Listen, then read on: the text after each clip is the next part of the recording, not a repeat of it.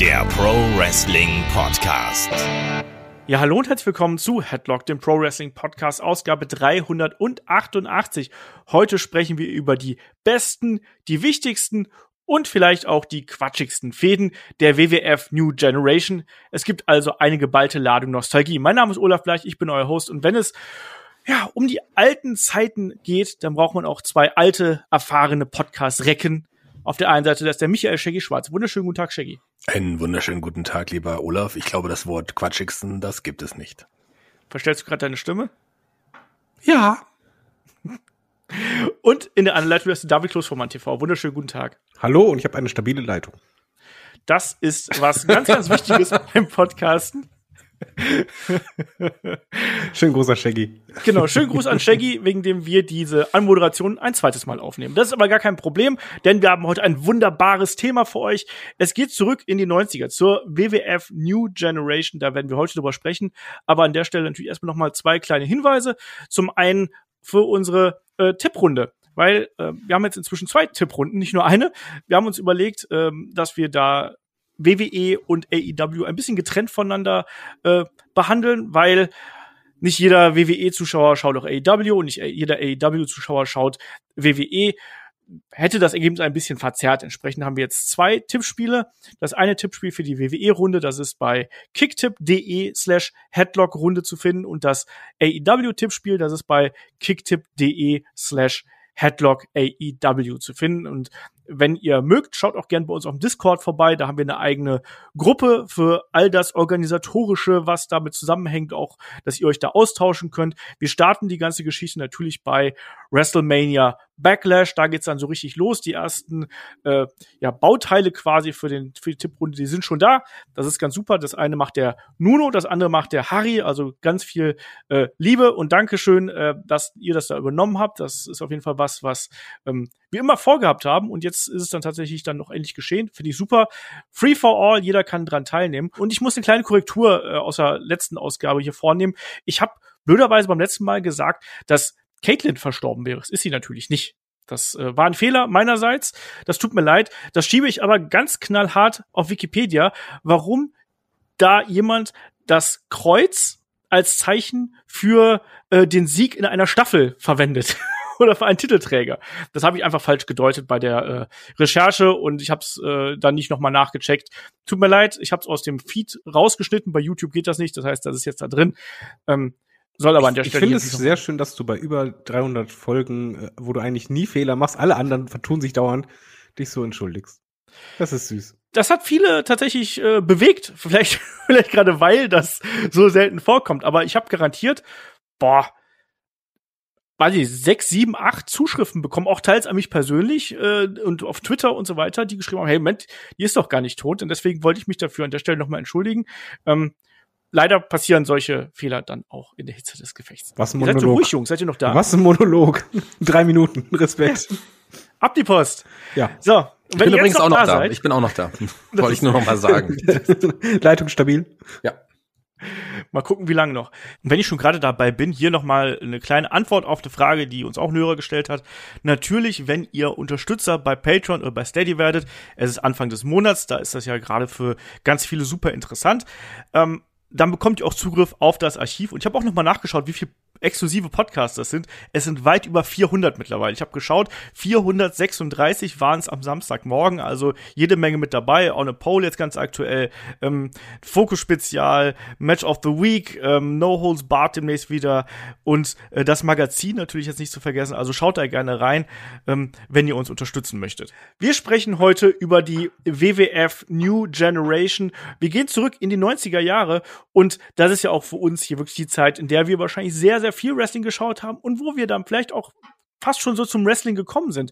Shaggy, was ist denn die WWF New Generation? Als was bezeichnet man das und in welcher Zeit in den 90ern sind wir hier ungefähr? Ja, bin ich heute der Richtige, der die Frage beantworten kann. Ich habe nämlich meine Internetleitung genau der Zeit auch von damals angepasst. Es ist die Zeit nach den großen Recken, den großen muskulösen Gestalten, allen voran natürlich ein Hulk Hogan, der über Jahre lang der wichtigste Charakter der Liga war, aber auch zu dem Zeitpunkt ja schon ja, die Steroidskandale hochkamen. Man wusste, diese muskulösen Körper, die sind nicht nur durch Vitamine und Training entstanden. Nein, da stecken noch viel mehr dahinter. Und die WWE musste sich so ein bisschen umgestalten. Man hat dann auch mehr wirklich auf die, ja, ich würde mal sagen, bisschen schmaleren Typen so ein bisschen gesetzt, die so Namen wie Bret Hart, Shawn Michaels da zu nennen. Das war so Ende 92, da gab es so einen wirklichen Übergang von der Hogan-Ära zur New Generation, wie sie dann auch später getauft wurde. Das ging dann so ein paar Jahre.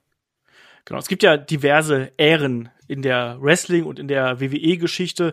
Die Ära vor der New Generation war ja die Golden Era, mit angeführt von Hulk Hogan, bevor man jetzt jemand denkt, das ist die Hogan Era gewesen, ganz so krass war es dann doch nicht, aber es war die Golden Era und danach kam die New Generation, auf die New Generation folgte dann die Attitude Era und Shaggy, du hast es richtig gesagt, wir haben Ende 92, haben wir jetzt hier mal so angesiedelt und da habe ich nämlich den Titelgewinn von Bret Hart damals, er hat sich den Titel von Ric Flair geholt, den habe ich mal so als Startpunkt quasi hier gesetzt, weil dann hat man schon gesehen, dass sich da etwas tut. Du hast es ganz richtig angesprochen, also der Wechsel der Gesichter. Hogan, ja.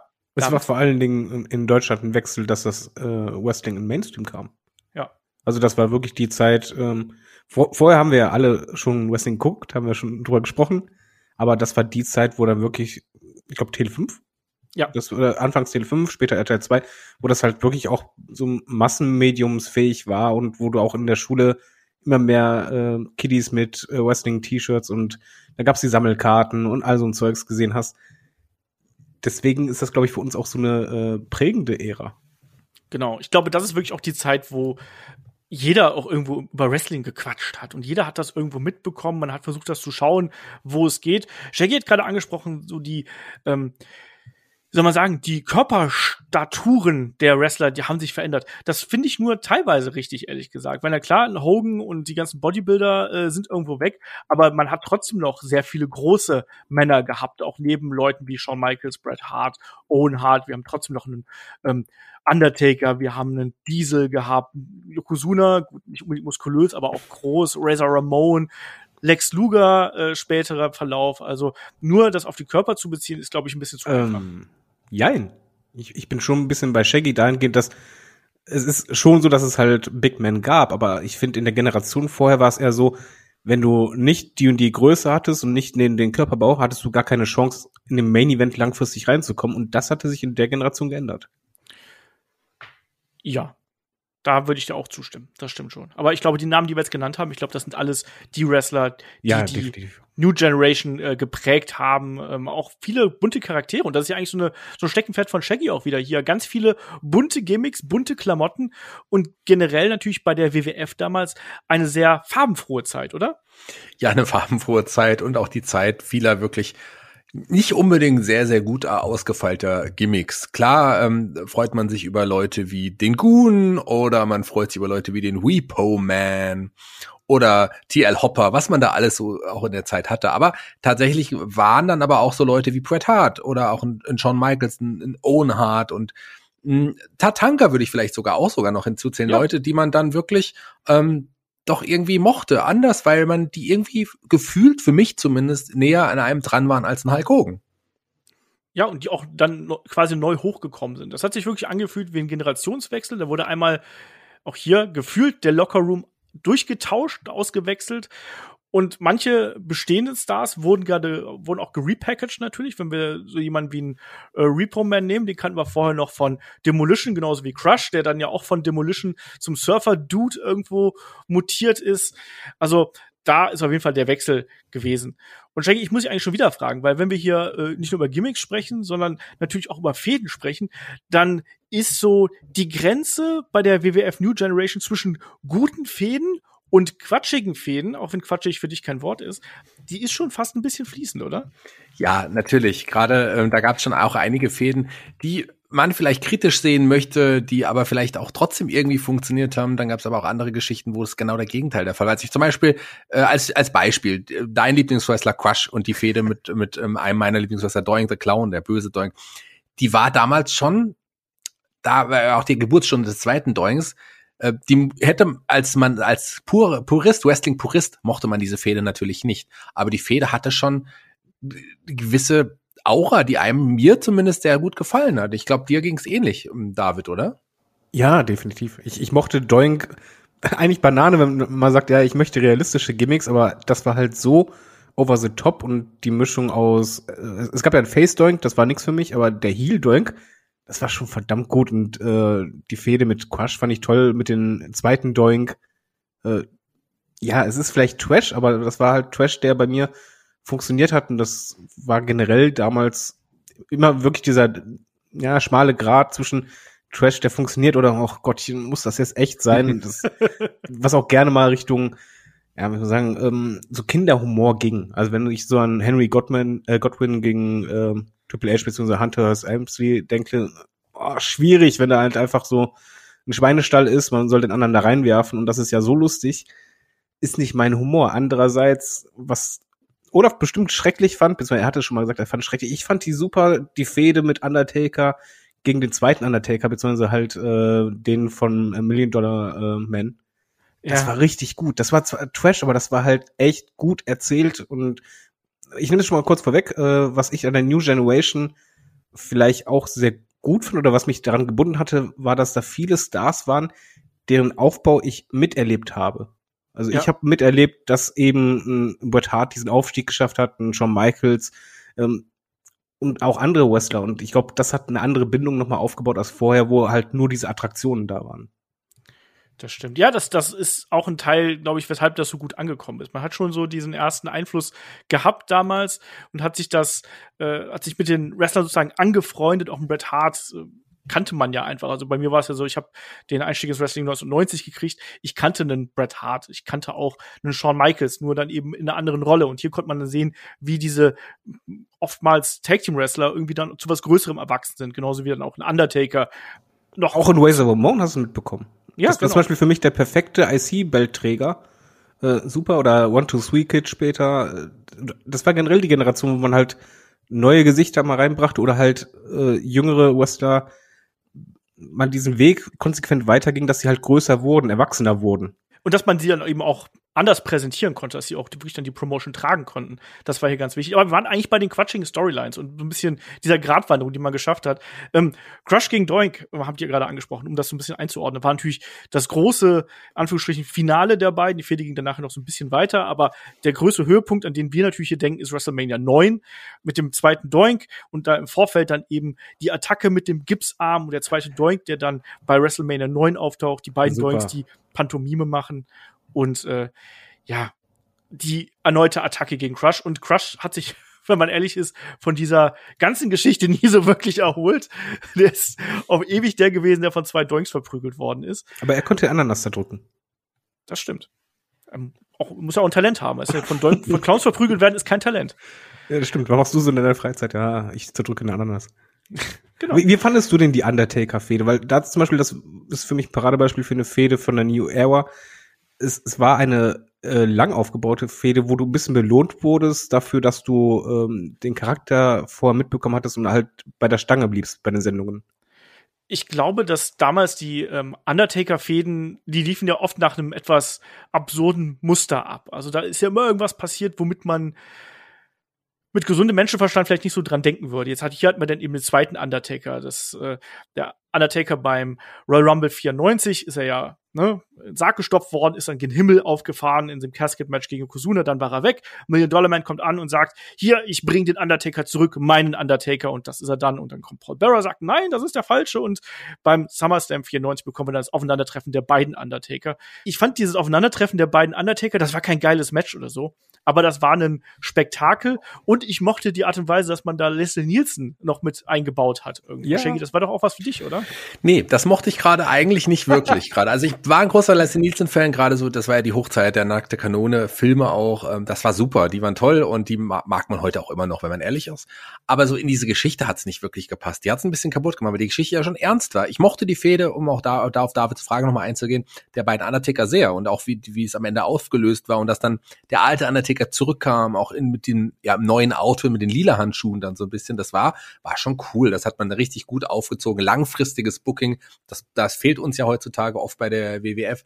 Das war eine lange Geschichte und mir hat die Spaß gemacht und die hat sich abgehoben von vielen anderen Undertaker-Stories, die er damals hatte. Geschichten mit Kamala und mit der Urne, da gab es ja etliche Geschichten noch. Mit Karma zum Beispiel. Mit Karma Mustafa zum Beispiel, genau, der die Urne umgeschmolzen hat zu einer Goldkette und was es da alles gab. Das war ja auch eine lange Geschichte mit der $1 Million Corporation. Aber hier King Kong Bundy.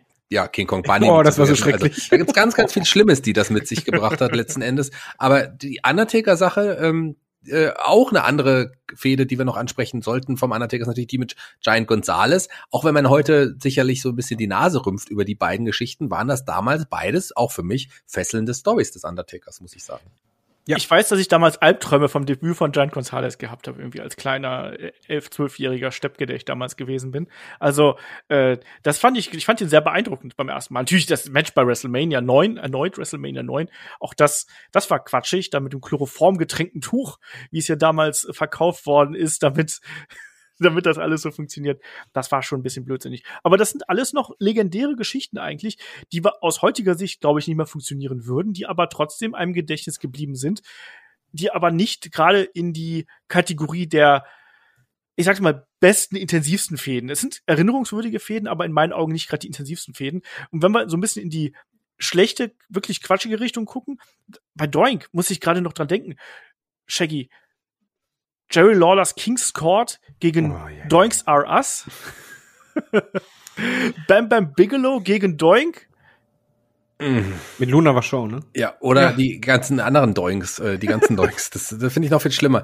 Also, das hatte ja, ich finde das gar nicht, diese King's Court gegen die Doinks fand ich damals gar nicht so schlimm, muss ich sagen. Also zu dem Zeitpunkt. Nee, zu dem Zeitpunkt. Das hatte schon irgendwie, klar war das wieder Beschau von der Kleinwüchsigen. Ich meine, dass ihr zwei euch da angegriffen fühlt, kann ich verstehen. Aber in dem Fall war es ja auch wirklich so, das war ja schon für den Moment, war das schon in Ordnung. Man hatte ja auch ein, zwei Leute dabei, die sogar wrestlen konnten, von den kleinwüchsigen Menschen, die dabei waren. Aber so, was im Nachhinein dann daraus noch gemacht wurde, und das Ding dann natürlich auch langfristig geblieben ist, das war überhaupt nicht gut. Aber für den Moment war das eine Attraktion. Ich mochte das zu dem Zeitpunkt, als es rauskam, ganz gerne danach. Und ich habe es noch nie wieder angeschaut, glaube ich, nicht mehr. Aber ich fand das in Ordnung. Also da gab es Schlimmeres.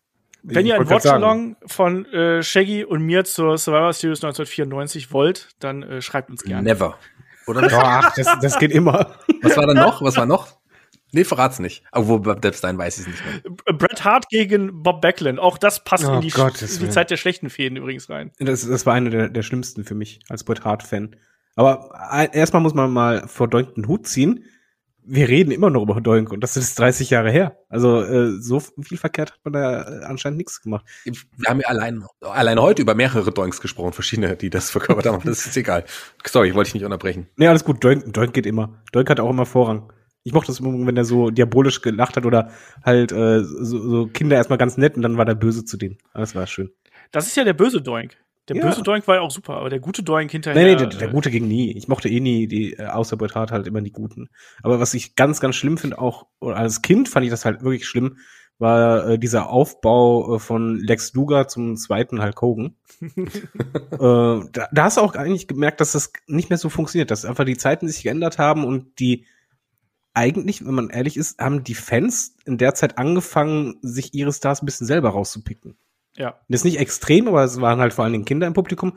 Aber diese Kinder haben schon ganz klar gesagt, hör mal, mein Held ist Bret Hart, obwohl der zum Beispiel im IC-Bereich anfangs noch war der da ja schon im Kommen. Also das war ja over ohne Ende und die Kinder haben sich entschieden, ich damals auch, ich weiß auf dem Schulhof, da gab's richtig Rivalitäten, nur man halt sagt so, ich bin Bret Hart, was? Nein, Shawn Michaels ist viel cooler. Und ja, das war eine schöne Zeit, aber Lex Luger, ganz, ganz schrecklich mit diesem Lex Express und dann auf dem Flugzeugträger die Show, die ich mir letztens, ich habe den Fehler gemacht, ich habe gedacht, ey, guck mal, die ist da drin, man kann die anschauen, das ging länger als ein Segment, guckst du mal rein, boah, das hat sich gezogen wie Kaugummi, über Stunden. Haben wir ja schon mal einen Special drüber gemacht, Shaggy und ich. Ja, wir haben ja dazu sogar noch, da gibt's noch eine Dokumentation über diese ganze Bustour, die Olaf und ich uns mal bei Olaf zu Hause angeschaut haben. Und wir waren nüchtern. Nee, mach mal bitte den Watch-Along nur zu diesem Flugzeugträger. Aber hallo, das ist super. Ist so hart. Wenn du siehst, wie Yokozuna anfängt hin und her zu tippeln, weil er so heiße Füße bekommt, weil es da irgendwie mega heiß gewesen ist. Und das Publikum absolut keine Verbindung hat. Und dann dieser komische Sprecher die ganze Zeit, oh Gottes Willen. Todd Pettengill damals. Auch der, ein wichtiger Teil der New Generation. Ja. Der hat man es ja als die Stimme und das Gesicht der New Generation verkauft. Aber ansonsten so quatschige Fäden noch, um das hier so ein bisschen abzukürzen. Also Henry Godwin, Hunter S. Helmsley damals mit dem Hawkpen-Match beim, ich glaube, 5. In Your House müsste das gewesen sein. Ganz, ganz schlimm. Auch der Title Reign von Diesel war nicht gerade besonders schön, sagen wir es mal so. Also die Langzeitfehde Diesel gegen Sid war schon grauenvoll. Aber ich muss in dem Moment auch dran denken, dass wir natürlich auch in der New Generation den Aufstieg von King Mabel gesehen haben, Shaggy. Ja, haben wir leider gesehen, muss ich sagen. Ich mochte Mabel im Man on a Mission damals, ja, und nicht wirklich, aber Mabel hat da schon hervorgestochen, weil so ein Big Man, der war schon sehr, sehr beweglich. Aber als er dann auch wirklich das King of the Ring Turnier gewonnen hat, so aus dem Nichts so ein bisschen mehr oder weniger und dann als Gegner für Diesel aufgebaut worden ist, also man muss sagen, die Diesel-Regentschaft, wie du es gesagt hast, die war nicht gut. Eine der schwächsten Titelregentschaften ever. Kevin Nash selber ist natürlich ein charismatischer Typ, aber die Zeit als Diesel, die ist auf jeden Fall schlimm gewesen, als Diesel World Champion. Davor war er ja auch cool, also plötzlich dieser Doch, der Wechsel vom Heel, vom Bodyguard-Heel, so bis mit ein bisschen Kanten zum aalglatten Face, der dann World Champion war, der hat nicht funktioniert, fand ich damals, weil das hat mir nicht gefallen. Und auch die Geschichte mit Mabel, King Mabel, das war auch nicht gut. Also, das ist noch vorsichtig ausgedrückt. David will, glaube ich, noch seinen Hass gegen Kevin Nash hier Ausdruck verleihen. Nein, das ist einfach kein Hass, es ist einfach nur, dass ich finde, der Typ hatte nichts außer halt eine Körpergröße. Also die Matches waren nicht gut, er hatte nicht die Ausstrahlung. Als er Bodyguard war, hat er dahingehend funktioniert, weil halt Shawn Michaels funktioniert hat und das gut gemacht hat. Kevin Nash bzw. Diesel hat bei mir nie funktioniert. Und zum Beispiel, wenn wir jetzt über Stars reden, die halt diese New Generation prägten oder dafür stehen, ich würde nie an Diesel denken. Weil er steht eben nicht für mich dafür, obwohl ich kein Problem mit Big Men habe. Zum Beispiel Razor Ramon würde ich immer nennen. Weil er für mich jemand ist, der repräsentiert diese Generation, aber Diesel war einfach ein bisschen für mich wie so ein Relikt aus alten Zeiten. Wollte man ja auch so ein bisschen in die Richtung aufbauen natürlich. Man hatte ja schon das Geld in ihm gesehen, eben weil er auch diese Statur mitbringt. Aber ich bin da tatsächlich eher bei Shaggy. Also ich finde auch, dass der damals dieses Charisma, die Ausstrahlung mitgebracht hat. Und das hat sich wohl auch dann in den Publikumsreaktionen wiedergespiegelt. Auch gerade bei House-Shows. Shaggy und ich haben ja so einen Personality-Podcast mal über Big Daddy Cool Diesel, Kevin Nash gemacht. Und das war auch einer der Gründe, weshalb er dann damals so gepusht worden ist, dass er eben diese Ausstrahlung mitgebracht hat und dass die beiden, also dass er in Verbindung mit Shawn Michaels eben so gut zusammen funktioniert haben.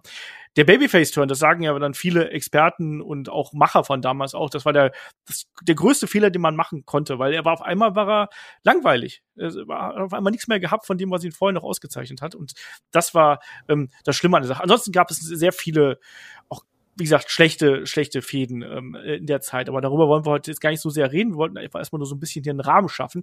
Und wir haben es auch gesagt, also wir fangen an, diese New Generation zu zählen Ende 1992 und wir enden mit dem Montreal Screwjob. Also wir gehen bis rein ins Jahr 1997 und schauen, was da noch so passiert ist. Also das ist so ungefähr unser Zeitrahmen, knapp 5 Jahre, die wir dann hier eben nehmen. Und von den 5 Jahren war Diesel knapp 1 Jahr lang Champion. Das müssen wir auch hier mal dann so klar attestieren. Dann kommen wir doch gerade mal hier zum Thema. Also David, was ist denn so die Fehde deiner Kindheit? Also wenn du jetzt an die New Generation denkst, was ist die Fehde, an die du da denken wirst? Ich glaube, das ist die, an die alle denken.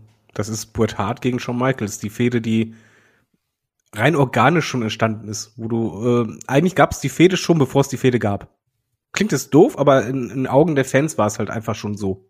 Während Bret Hart den Main-Event-Titel hielt, hat halt schon Michaels IC-Belt gehalten, aber trotzdem war es immer so, dass du beide verglichen hast. Vielleicht halt wegen der ähnlichen Vergangenheit bei den Tag-Teams, dann Single-Wrestler vom Look, zwar unterschiedlich, aber sie repräsentierten halt eine gewisse Generation und diese Fehde, beziehungsweise diese Konstellation steht für mich über allem.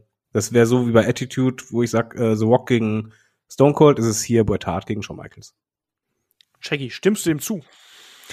Ja, wobei dass ich das nicht als Fehde meiner Kindheit dann bezeichnen würde, weil die, also da wäre es tatsächlich noch vor der New Generation. Da habe ich schon anders ein bisschen drüber geblickt. Also ich würde dann, wenn ich auf diese Zeit eingehen würde, muss ich ganz klar eher Bret Hart Owen Hart nennen, weil das ist sowas, was auch wirklich mich irgendwie sehr geprägt hat. Ich fand die Geschichte der beiden super gut.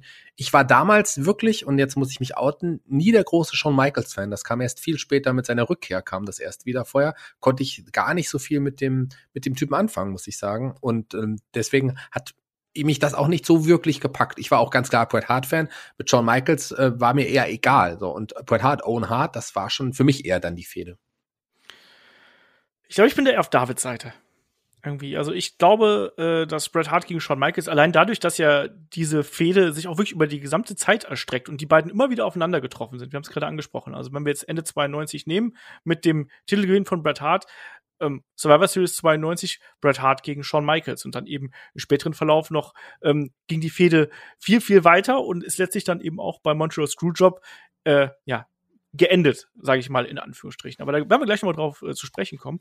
Kommen wir doch mal zu so einigen der besten, größten Fäden. Ich habe 10 Stück rausgesucht und ich bin mir auch sehr sicher, dass vielleicht die beiden Kollegen hier an meiner Seite vielleicht auch noch was zu ergänzen haben. Ich fange deswegen einfach mal an und wir haben gerade den Namen Shawn Michaels schon genannt und wenn wir da Ende 92, Anfang 93 so schauen, dann müssen wir natürlich den Split der Rockers nennen. Und das ist für mich eine ganz prägende Fehde der New Generation gewesen. Zum einen, weil es der Durchbruch und der Ausbruch von Shawn Michaels gewesen ist, nämlich der Split der Rockers mit dem berüchtigten Segment im Barbershop. David, und das war auch allein durch die Darstellung und durch die Art und Weise, wie man hier Shawn Michaels geturnt hat mit der hinterhältigen Attacke gegen Marty Jannetty erst so, ja, wir sind wieder Freunde und dann gab's den Superkick und dann ging's durch die Scheibe und dann wurde das WWE-Magazin, das WWF-Magazin zerrissen, wo die Rockers in der Mitte gewesen sind. Das war in der Inszenierung schon extrem stark und fast schon ein bisschen Attitude-mäßig. Ja, es war vor allem etwas, was dich emotional absolut gepackt hatte. Du hattest dieses Tag-Team, was ja eben nicht, ja, Shake hat ja vorhin gesagt, langfristiges Booking, was nicht erst seit einer Woche besteht oder so, sondern wirklich lange dabei ist, sehr, sehr beliebt war. Und dann gab's halt eben Missverständnisse oder halt Niederlagen, wo halt der Frust bei Shawn Michaels da war. Und damals war es wirklich so im Publikum, ja, es waren halt Kinder und ich war auch ein Kind. Du hast einfach gesagt, ey, vertragt euch, komm, das war doch gar nicht so. Vielleicht erklärt es dir, er hat doch nichts Falsches gemacht, komm, ihr seid doch Freunde. Und da gab's dieses Segment, im Übrigen mit einer echten Glasscheibe, wo dann wirklich dieser Turn kam, der unfassbar geschockt hat damals. Das war wirklich etwas, wo du einfach dachtest, vergleichbar mit für Teenager, wenn halt Tech Z sich aufgelöst haben. Das war halt wirklich so, oh nein, bitte nicht. Ausgerechnet das Team oder eines der Teams, das ich am meisten mag und so zu euch halte. Oh mein Gott. Und dann nicht nur halt ein ganz normaler Turn, wo man einfach sagt, man verlässt den Ring. Nein, ein Segment, Talk-Segment. Und dann wirft er halt Marty Jannetty durch diese Scheibe durch, was halt für damalige Verhältnisse schon eine extreme Darstellung von Gewalt war. Und das war ein Shocking-Moment. Und dann hat man wirklich diesen Charakter Shawn Michaels aufgebaut. Und im Hinterkopf hatte auch jeder Fan, das ist ein bisschen Downer für mich, auch immer so, Marty Jannetty, da muss es doch irgendwie diese Rache geben. Und eigentlich war alles dafür eine größere Story. Aber danach gab es die Revenge-Story, die war eigentlich relativ kurz. Aber ansonsten diese Fehde, diese Konstellation, wieder, du hast ein Team lange begleitet und dann passiert das, du kannst es nachvollziehen, dahingehend, dass du die Motivation nachvollziehen kannst, super. Ja, war ja auch so kurz einfach, weil Marty Jannetty ja auch wieder Probleme mit seiner Gesundheit im Backstage hatte, dadurch auch, und das hat es ein bisschen schwierig gemacht, also Marty Jannetty damals nicht leider in der Lage, jetzt wirklich die Fehde ordentlich dann weiterzuführen zu dem Zeitpunkt. Da war ja auch ein Match angedacht gegen Shawn Michaels, auch bei WrestleMania. Das ist dann so, hat dann so letztendlich nicht stattgefunden. Deswegen kam die Fehde ein bisschen kurz. Aber die Fehde war für mich damals auch schon sowas Besonderes. Klar, es war angedeutet worden schon vorher. Die beiden hatten immer Unstimmigkeiten und haben sich dann aber doch irgendwie immer wieder zusammengerauft. Und aus heutiger Sicht, dann kennt man sowas ja. Man weiß, irgendwann kommt dann irgendwie der Split und der Turn von einem und dann meistens immer. Ist ja auch klar von wem. Das ist ja immer so im Wrestling eigentlich oder meistens zu 95%. Und damals also ich war auch super jung. Ich dachte, ach, es ist ja unter Freunden manchmal so, dass man da mal Meinungsverschiedenheiten hat. Die werden sich schon wieder zusammenraufen. So naiv war ich damals und habe natürlich wirklich nicht damit gedacht, dass es dann so irgendwann den endgültigen Split gibt. Und den gab es dann wirklich, und so wie es David wiedergegeben hat, in so einer wirklich krassen Situation, in so einem, so wie man es zuvor auch noch nie gesehen hat. Und das wirkte einfach so real, das wirkte so hart, da war man richtig gefesselt, ja. Und dann das Comeback damals auch, und dieses Motiv von Glas und vom Spiegel ist ja mehrfach wieder aufgenommen worden. Gab es ja das Comeback von Marty Jannetty, wo Shawn Michaels mit Sherry im Ring gefeiert hat, und dann taucht auf einmal während sich Shawn Michaels im Spiegel betrachtet, hinter ihm sein alter Tag-Team-Partner auf, wie ein Geist. Am Ende ist dann ja Sherry sogar von dem Spiegel getroffen worden. Das hat für den Split zwischen Shawn Michaels und Sherry gesorgt. Wir haben beim beim Royal Rumble 93 natürlich hatten wir das Match zwischen den beiden, also Shawn Michaels und Marty Jannetty. Es gab aber keine klaren Sieger da mehr oder weniger, sondern es war eher so eine Übergangsgeschichte. Shaggy hat es ja gerade schon gesagt, das hätte eigentlich noch fortgesetzt werden sollen. Hat da nicht so stattgefunden. Es gab noch bei Raw zwischen den beiden noch ein Match, wo dann Mr. Perfect auf Seiten von Marty Jannetty eingegriffen hat und Shawn Michaels hier den IC-Belt gekostet hat durch Handtuchwurf ins Gesicht.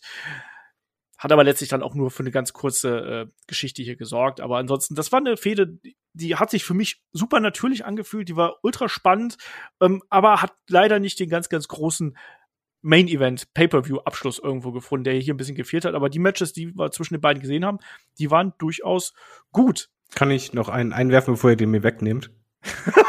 Ich wollte dich gerade fragen, ob du den nächsten machen möchtest, Schaf. Gerne. Schaf. Eigentlich eine Fehde, die wahrscheinlich gar nicht so viel auf dem Schirm haben, aber damals, ich fand die so gut und spannend, dass ich halt wirklich Woche um Woche gespannt war, wie es weitergeht. Das war Razor Ramon gegen 1-2-3 Kid. Das muss man sich halt wirklich so vorstellen. Razor Ramon war der gestandene, sehr arrogante Wrestler damals. Und dann kam der 1-2-3 Kid, der halt wirklich schmächtig, sehr, sehr schmächtig aussah neben ihn in seinem bunten Outfit. Eigentlich, anfangs hat er, glaube ich, gar kein buntes Auto. Er hieß auch anfangs noch nicht 1-2-3 Kid. Genau. Und es war einfach so klar, dass du sagtest, ja, Squash-Matches gab's halt eh immer. Also wenn du halt irgendwie mal in eine Wow-Sendung eingeschaltet hast, da wurde halt irgendwann mal zerstört, alles klar. Unwichtig, aber auf einmal gab's den Sieg. Und das war halt damals ein Schock, weil man eben genau mit dieser Erwartung gespielt hatte, von ja, der Star und dann der Nobody kriegt auf die Nase. Nee, andersrum, und das war ein Schock sondergleichen, und das zog sich halt dann über Wochen auch mit Segmenten. Erstmal wurde er umbenannt, die Fans haben ihn halt auch so geschändet, immer 1-2-3, dass Razor Ramon irgendwann Geld geboten hatte von mir. Hier, komm, wir treten nochmal gegeneinander an, dass es ihn richtig in der Ehre geknickt hatte. Als Kind hat mich das unfassbar gefesselt.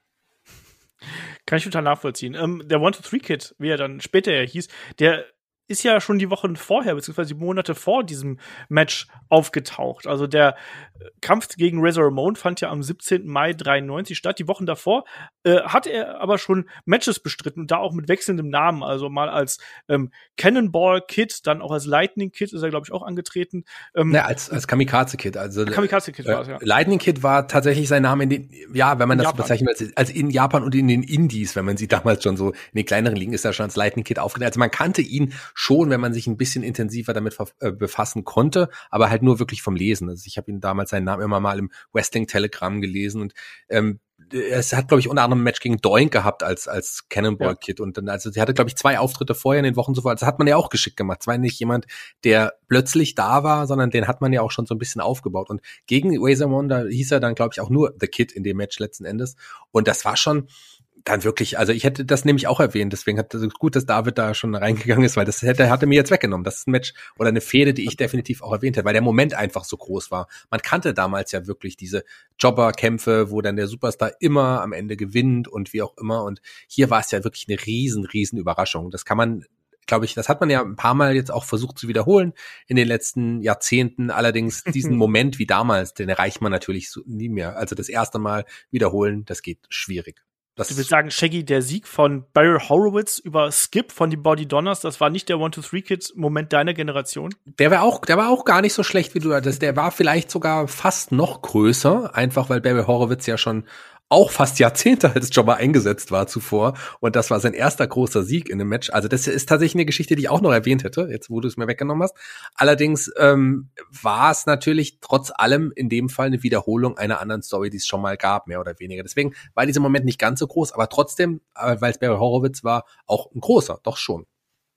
Und man hat ja hier in der Geschichte zwischen Razor Ramon und dem 1-2-3-Kid, hat man jetzt zwei Stars quasi aufgebaut, ne? Also der 1-2-3-Kid war auf einen Schlag wirklich ein Star plötzlich und die Leute haben ihn geliebt, weil er auch anders ausgesehen hat, weil er anders gewrestelt hat, auch weil er eben spektakulär gewrestelt hat, mit Moonsaults und Spin-Kicks und all sowas. Das hatte man ja zur damaligen Zeit eher seltener bei der WWF gesehen. Und Razor Ramon hat ja dann im Verlauf, wie David das gerade schon richtig gesagt hat, ja hier erstmal Geld geboten, hat dann ja nochmal quasi hier verloren und dann hat es ja dazu geführt, dass er dann von Ted DiBiase verhöhnt worden ist und dadurch ist Razor Ramon zum Babyface geturnt. Razor Ramon ist dann Richtung Intercontinental Title gegangen dann im Anschluss und der ist auch dann größer geworden und die beiden ja auch sehr, sehr gute Kumpels, beide Teil der Clique. Das ist ja auch natürlich eine Geschichte, die wir dann hier noch erwähnen sollten. Natürlich mit Shawn Michaels und Diesel, die dann eben auch noch mit dabei sind. Louis Piccoli auch noch so ein bisschen als Ehrenmitglied irgendwie mit dabei, unter anderem. Ja, Red Redford hieß der Name. Stimmt, der kratzige Grunge-Fan. Aber auch das war wieder eine Fehde, wo du generell, finde ich, egal welche Fehden wir jetzt noch nennen, bis auf eine, wird es eigentlich immer so sein, dass, wenn wir uns erinnern, es ist von Woche zu Woche irgendwas passiert.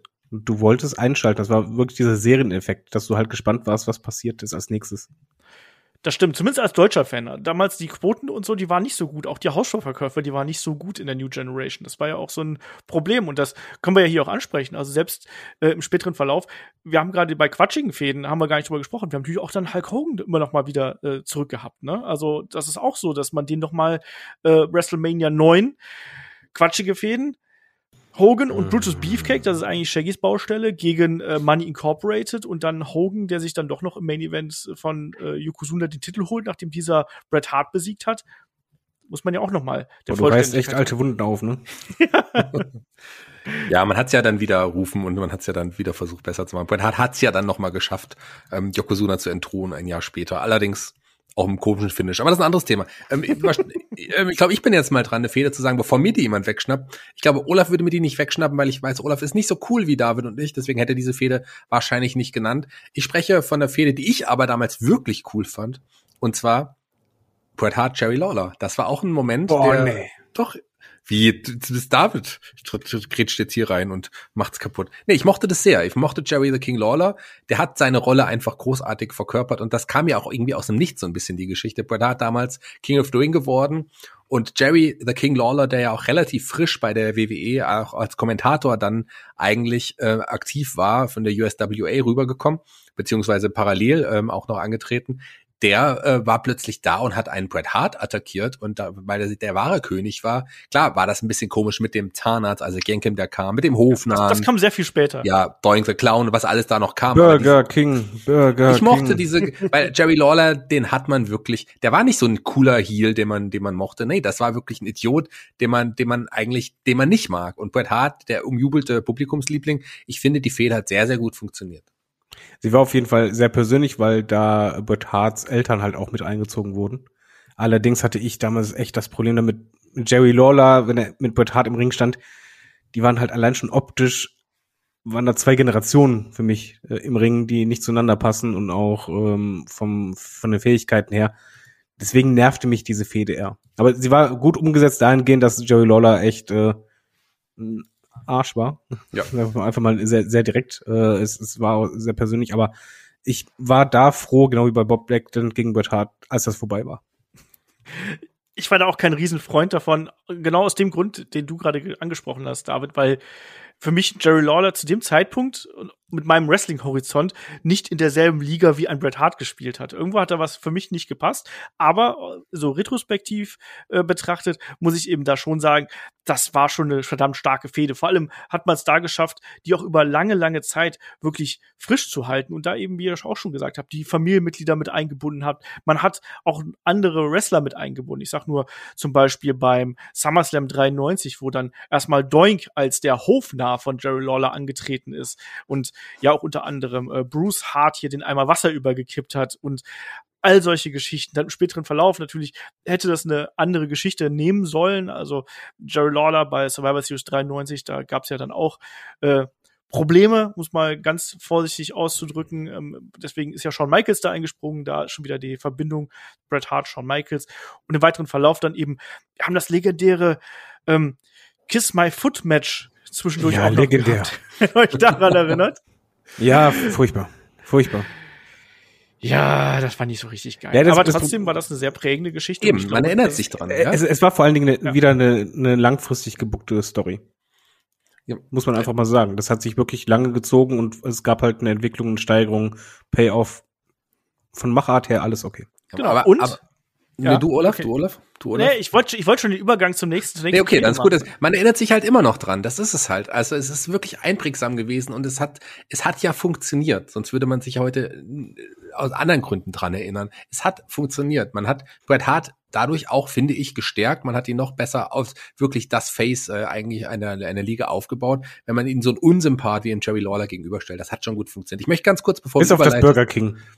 Bevor du überleitest, einen Charakter ansprechen, der heute fast schon zu kurz kommen würde. Ihr habt ihn jetzt schon ein paar Mal angesprochen, weil ihr den nicht mochtet, aber ich mochte ihn sehr, auch als er zurückkam, Bob Backlund. Ich fand den super interessant, der auch als Face am Anfang, weil der irgendwie überhaupt nicht in die Zeit gepasst hat. Ey. Der ist wie aus der Zeit gefallen gewesen. Also er hat überhaupt nicht. Was ist denn mit dir heute los? Ich mochte den sehr. Und gerade dann nach seinem Heel-Turn habe ich ihn gefeiert. Also ich war ein riesengroßer Bob Backlund-Fan und bin es noch immer, muss ich mal sagen. Okay, das stimmt wirklich.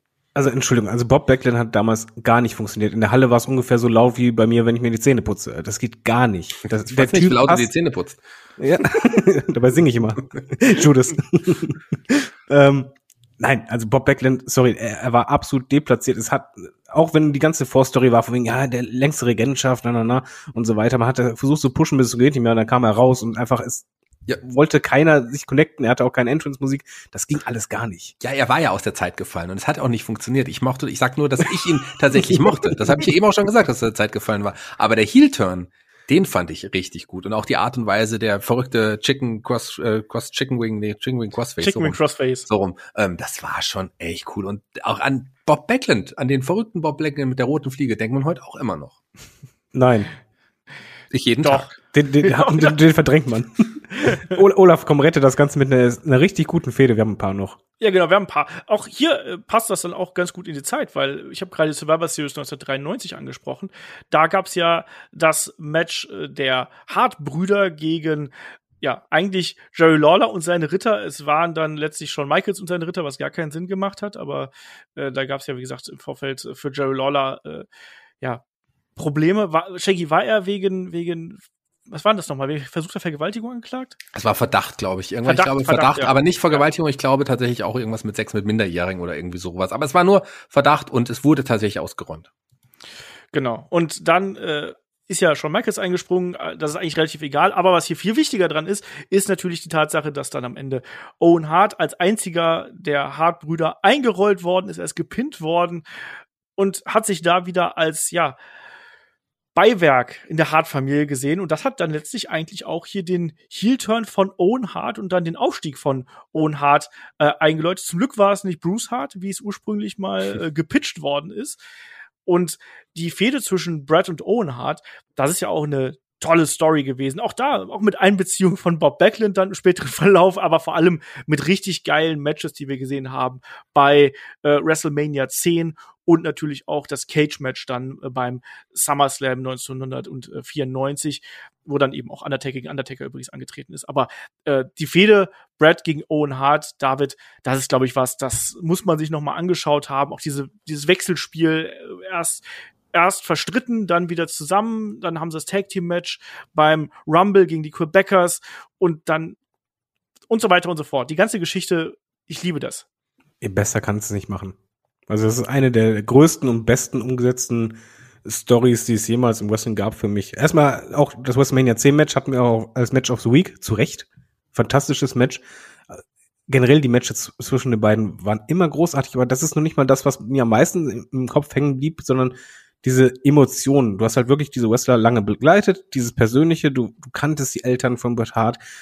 Dann kam halt einfach auch die Tatsache dazu, dann ist da halt noch die Schwester, die ist dann halt auch noch mit British Bulldog zusammen und dann noch die anderen Geschwister. Und da gab es halt wirklich diese Familie, die davor war, so zerrissen zu werden von einem Streit von zwei Familienmitgliedern. Und das war so gut umgesetzt. Und wie du halt schon richtig sagtest, es war halt eben nicht so Standard 0 auf 15, alles klar, hier Turn und dann machen wir das Match und fertig ist, sondern wirklich diese Wendungen. Und das war ja selbst nach dem WrestleMania 10 Match auch nicht so, dass Owen Hart der absolute Bösewicht ist, sondern ihm ging's halt, das war halt nachvollziehbar, einfach darum, auch gesehen zu werden, dass er nicht nur im Schatten von seinem großen Superstar-Bruder steht.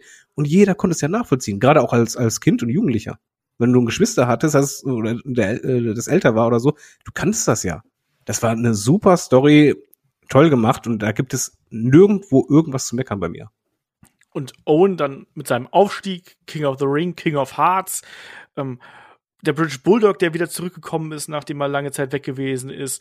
Jim Neidhart, den man da noch mit eingebaut hat. Diese ganze Familienfehde, Shaggy, die hat das Ding doch hier eigentlich besonders gemacht. Und hat Owen Hart unglaublich, ja, angehoben. Auch am Mikro und alles. Vorher hast du gedacht, so, ja gut, das ist so der kleine Bruder, das ist so der Nette, das ist der Rocket, das ist der mit Coco Beware teamt oder sonst irgendwas. Und plötzlich war der jemand. Plötzlich war der ein Stinkstiefel und der war arrogant und der ging einem auf den Keks und der war ruchlos, um das schöne Wort mal wieder zu verwenden.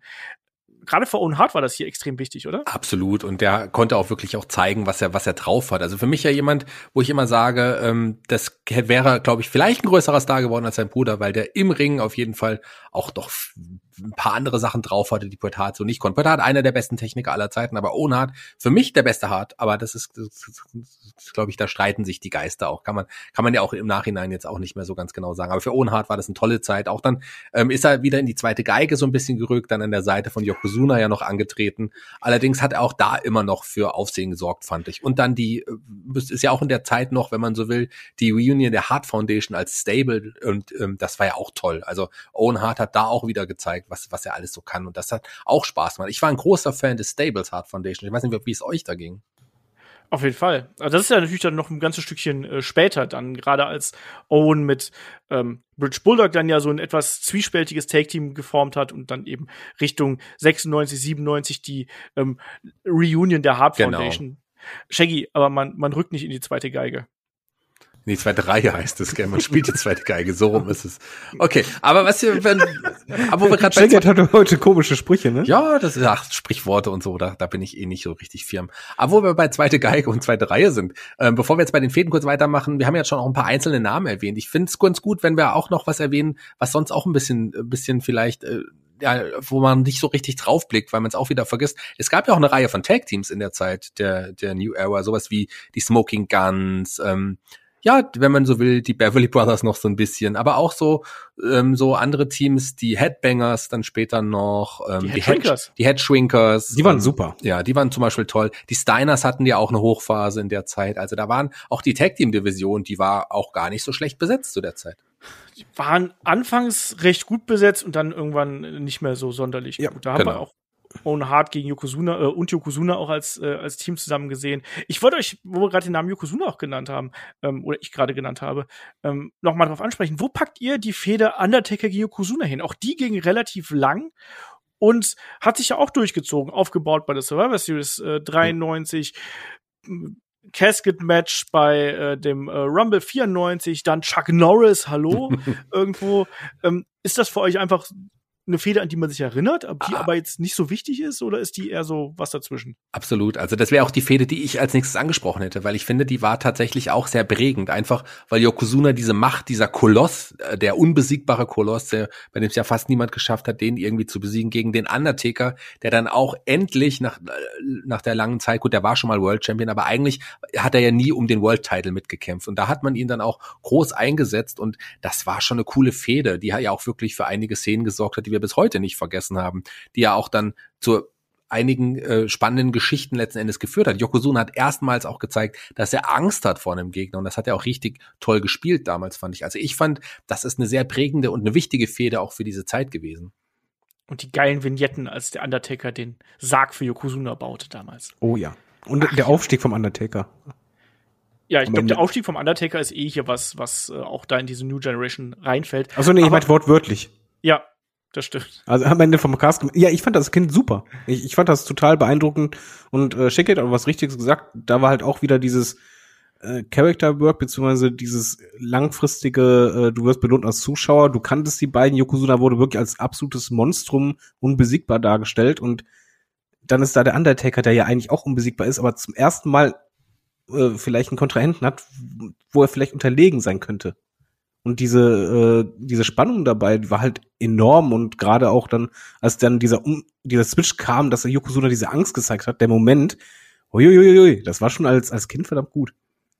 Tja, ich dachte, Yokozuna hat sich erschreckt, weil der Undertaker plötzlich die amerikanische Flagge auf dem Innenfutter seines Mantels hat.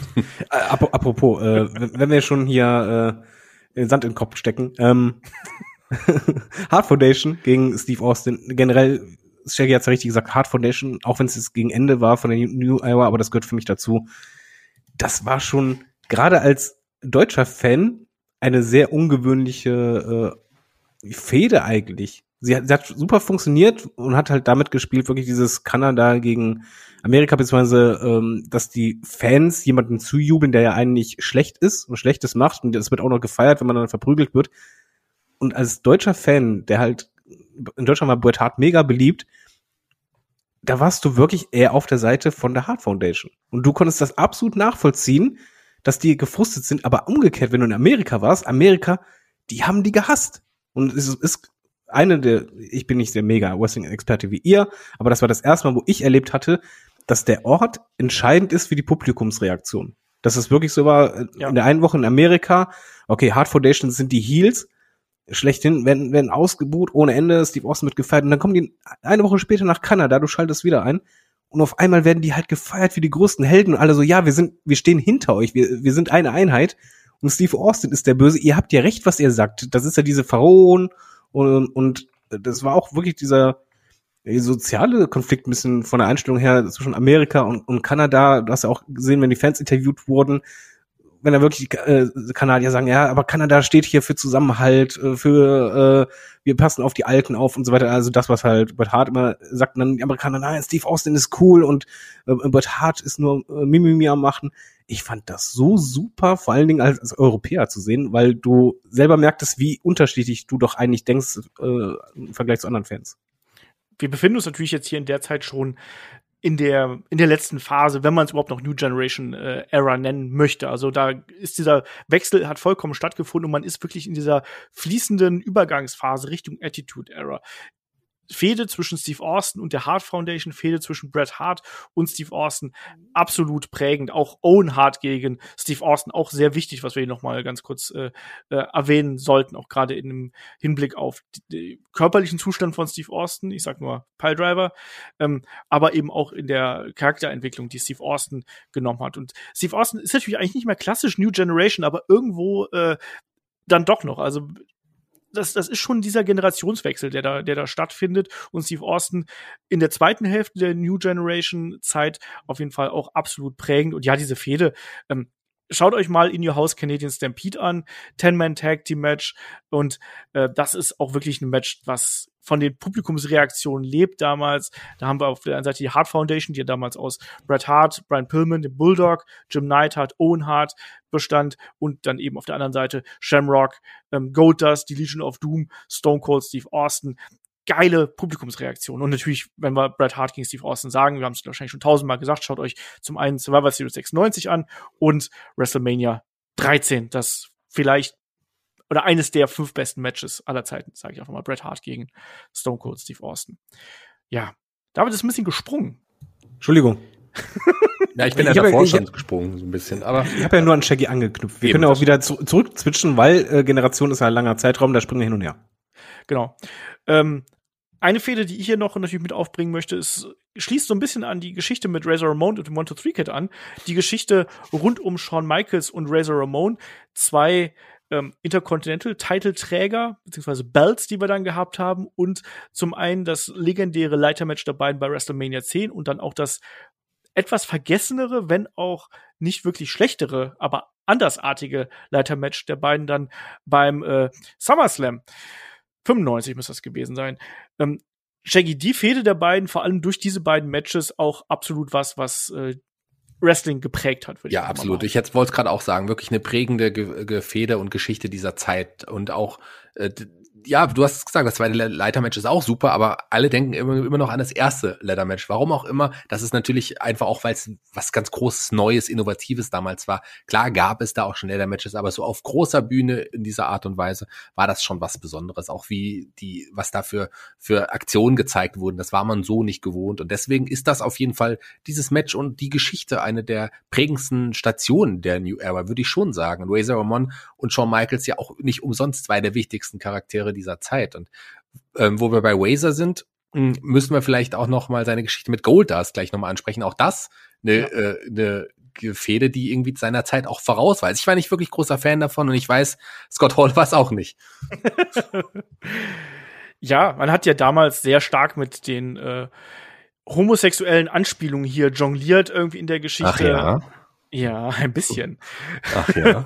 Wo dann Razor Ramon Blumen zum Ring bekommen hat, Geschenke, und im Endeffekt stand dann Goldust dahinter. Auch das, aber auch schon so ein Funke-Attitude, den wir hier gehabt haben, oder David? Ja, definitiv, weil es ging da wirklich darum, man muss dazu sagen, in Amerika war man halt da sehr, sehr homophob. Man hat halt damit ein bisschen gespielt mit, ja, ich spreche es halt direkt an, so auch ein gewisses Ekeleffekt und so weiter.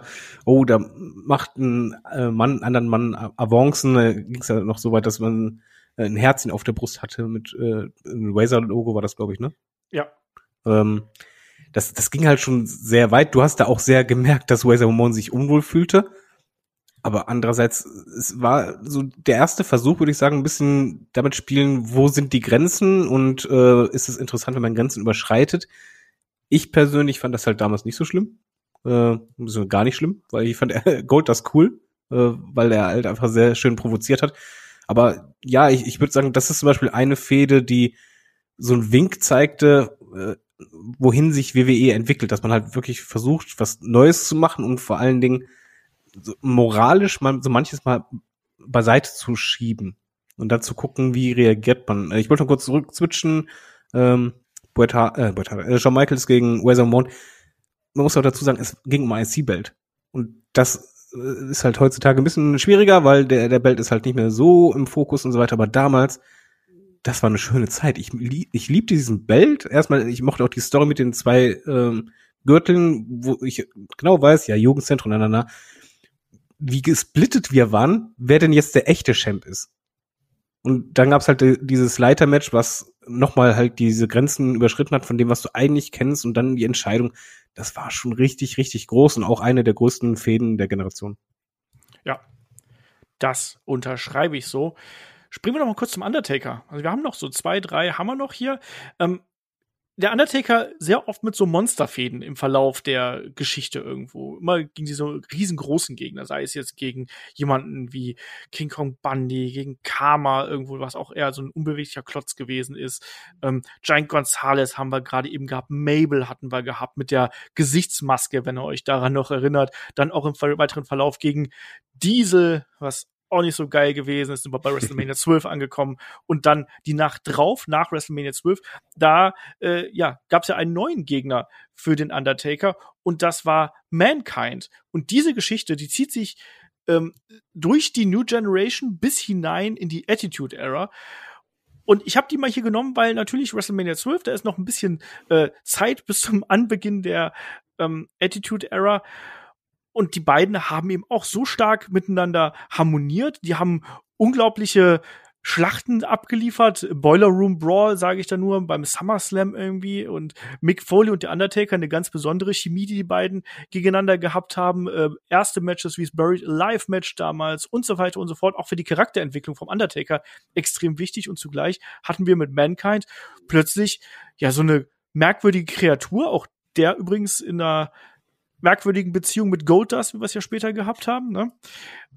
Der war dem Undertaker Paroli bieten konnte, wo der Undertaker eben nicht einfach so drüber weggehen konnte und da gewinnen konnte. Und Shaggy, das war auch sehr wichtig für das, ja, für die Entwicklung des Undertaker, oder? Ja, absolut. Das war auch so eine, das war nicht mehr, wie du es gesagt hast, die Big Man, die Monster, die der Undertaker dann zum Fraß vorgeworfen bekommen hat, um sie dann zu vernichten, sondern das war wirklich so, das war eine Feder auf Augenhöhe so ein bisschen, weil auch so ein mysteriöser Charakter, den Mankind ja auch da porträtiert hat. Und man muss dazu sagen, mit dem überraschenden auch Turn von Paul Bearer, der den Undertaker jahrelang begleitet hat, das war ja auch etwas, was so aus dem Nichts so ein bisschen kam, was uns alle wirklich damals ja schon geschockt hat, kann man so sagen, weil der Paul Bearer und der Undertaker, das war so eine Einheit, die haben einfach irgendwie zusammengehört, dass plötzlich der Paul Bearer seinen ja, Sohn, kann man ja auch mal sagen, teilweise manchmal, dann irgendwie da hintergangen hat, das war schon ein großer Moment. Und das hat die Fehde noch intensiver gemacht. Und auch die Matcharten, die du gerade erwähnt hast, das war einfach, das klingt auf, wenn man so nicht sich mit Wrestling auskennt, klingt das komisch. Ein Boiler Room Brawl, Bird Alive, was auch immer. Aber zu den Charakteren hat das halt einfach unglaublich gut gepasst. Also auch das wirklich eine, gerade auch Mankind, ein ganz, ganz spannender und wichtiger Charakter und die Geschichte der beiden auch sehr prägend für die Phase, für die Zeit. Man kann nichts anderes sagen. Ja, auch gerade diese Übergangsphase von der New Generation zur Attitude Era, in der wir uns jetzt dann eben befinden, absolut wichtig. Nicht ganz so wichtig vielleicht die Fehde vom Undertaker gegen Executioner übrigens, den wir auch noch gehabt haben. Ja, stimmt, die ist nicht ganz so wichtig. Aber ein Executioner, Terry Gordy war das ja. Das ist ja auch eine Legende, Wrestling-Legende letzten Endes gewesen. Aber der war auch damals zu dem Zeitpunkt einfach weit über seinen Zenit hinaus. Ja. Ich fand auch generell bei Undertaker gegen Mankind, das war die erste Storyline vom Undertaker, wo, sagen, Tiefe reinkam. Weil ich fand den Mankind-Charakter, es war für mich der einzige Mystery-Charakter neben dem Undertaker, der plötzlich auftauchte. Aber der war ja nicht so dieses Standard 0-15-Monster, sondern es war wirklich ja, interessant für dich und er wirkt auf der einen Seite zerbrechlich und eigentlich nicht so böse und er kann ja nichts dafür, aber er ist halt ein Psycho, er hat Probleme. Ich fand das mega interessant, auch anfangs mit der Musik. Ja. Dass der halt nach dem Match diese beruhigende Musik hatte und dann wippte er, riss sich die Haare aus. Und ich finde, das hat auch Undertaker geholfen, in seinen Charakter Tiefe reinzubringen. Und das habe ich super gemacht. Das war eine fantastische Fehde. Ja.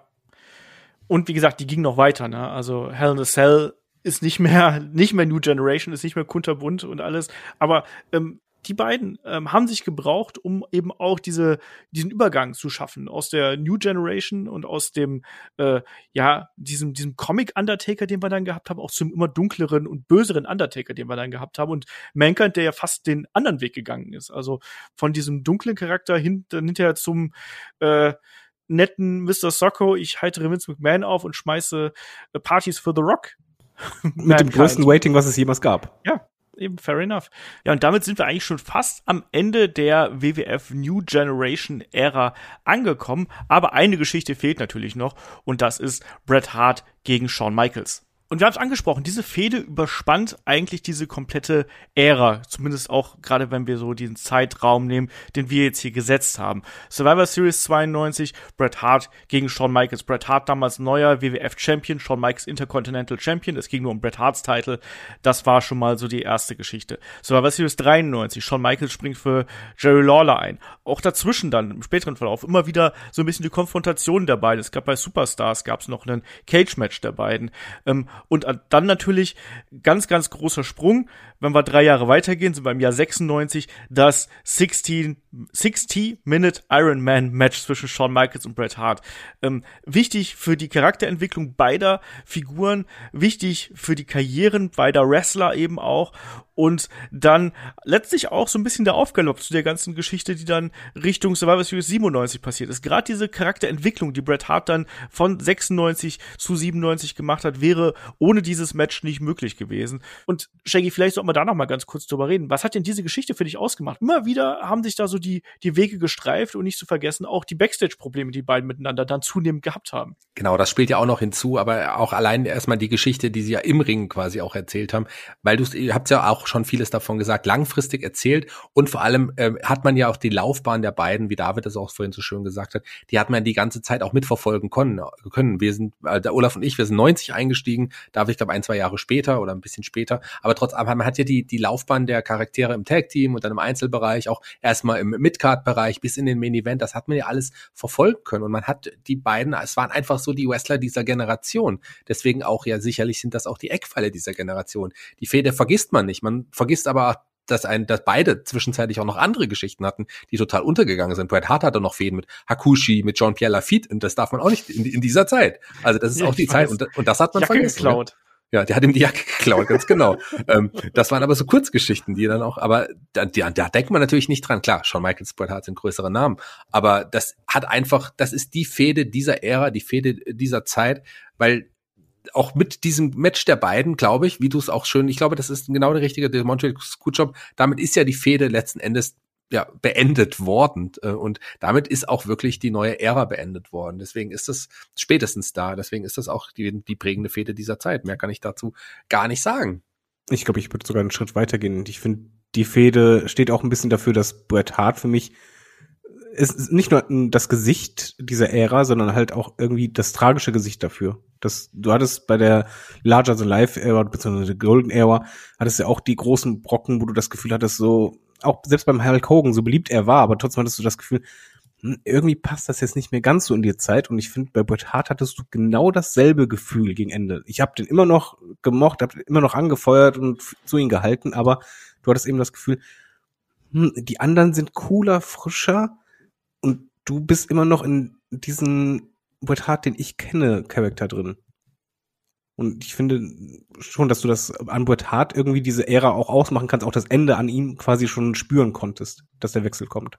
Ja, dass der Wechsel gekommen wäre, das hat man gemerkt, auch vom Fernseher. Wie der Wechsel dann eben in Form des Montreal Screwjobs gekommen ist, das war natürlich dann nicht ganz so schön, im Speziellen für Bret Hart.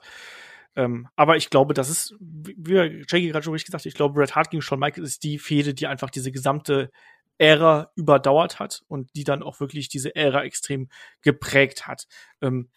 Mit sehr, sehr guten Matches. Auch die beiden haben übrigens eines der frühen Leiter-Matches bestritten, noch vor Shawn Michaels und Razor Ramon. Gibt's auch, meine ich, auf dem Network zu sehen.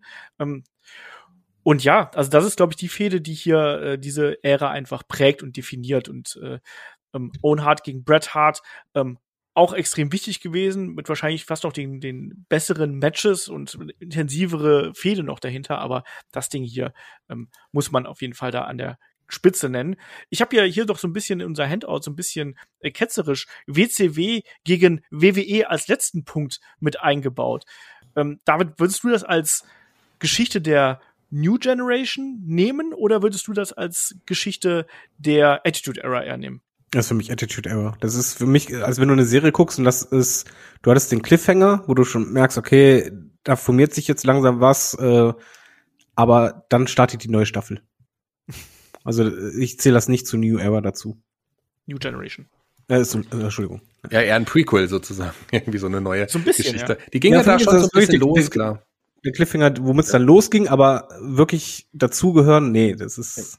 Sehe ich auch so. Zumal es auch WWF damals hieß, lieber Olaf. Aber das ist ein anderes Thema. Ich möchte noch ein paar Namen nennen, die auch Gesichter der Ära waren, aber da ja, mehr oder weniger im Rampenlicht kurz standen oder auch später dann erst. Ich meine jetzt nicht einen Ludwig Borger oder einen Ahmed Johnson, die auch in der Zeit aufgetreten sind. Nein, ich meine auch einen Jeff Jarrett, den haben wir jetzt gar nicht erwähnt. Auch der ist auch Teil der New Era. Das war ein neuer, frischer Charakter, der später noch größer geworden ist.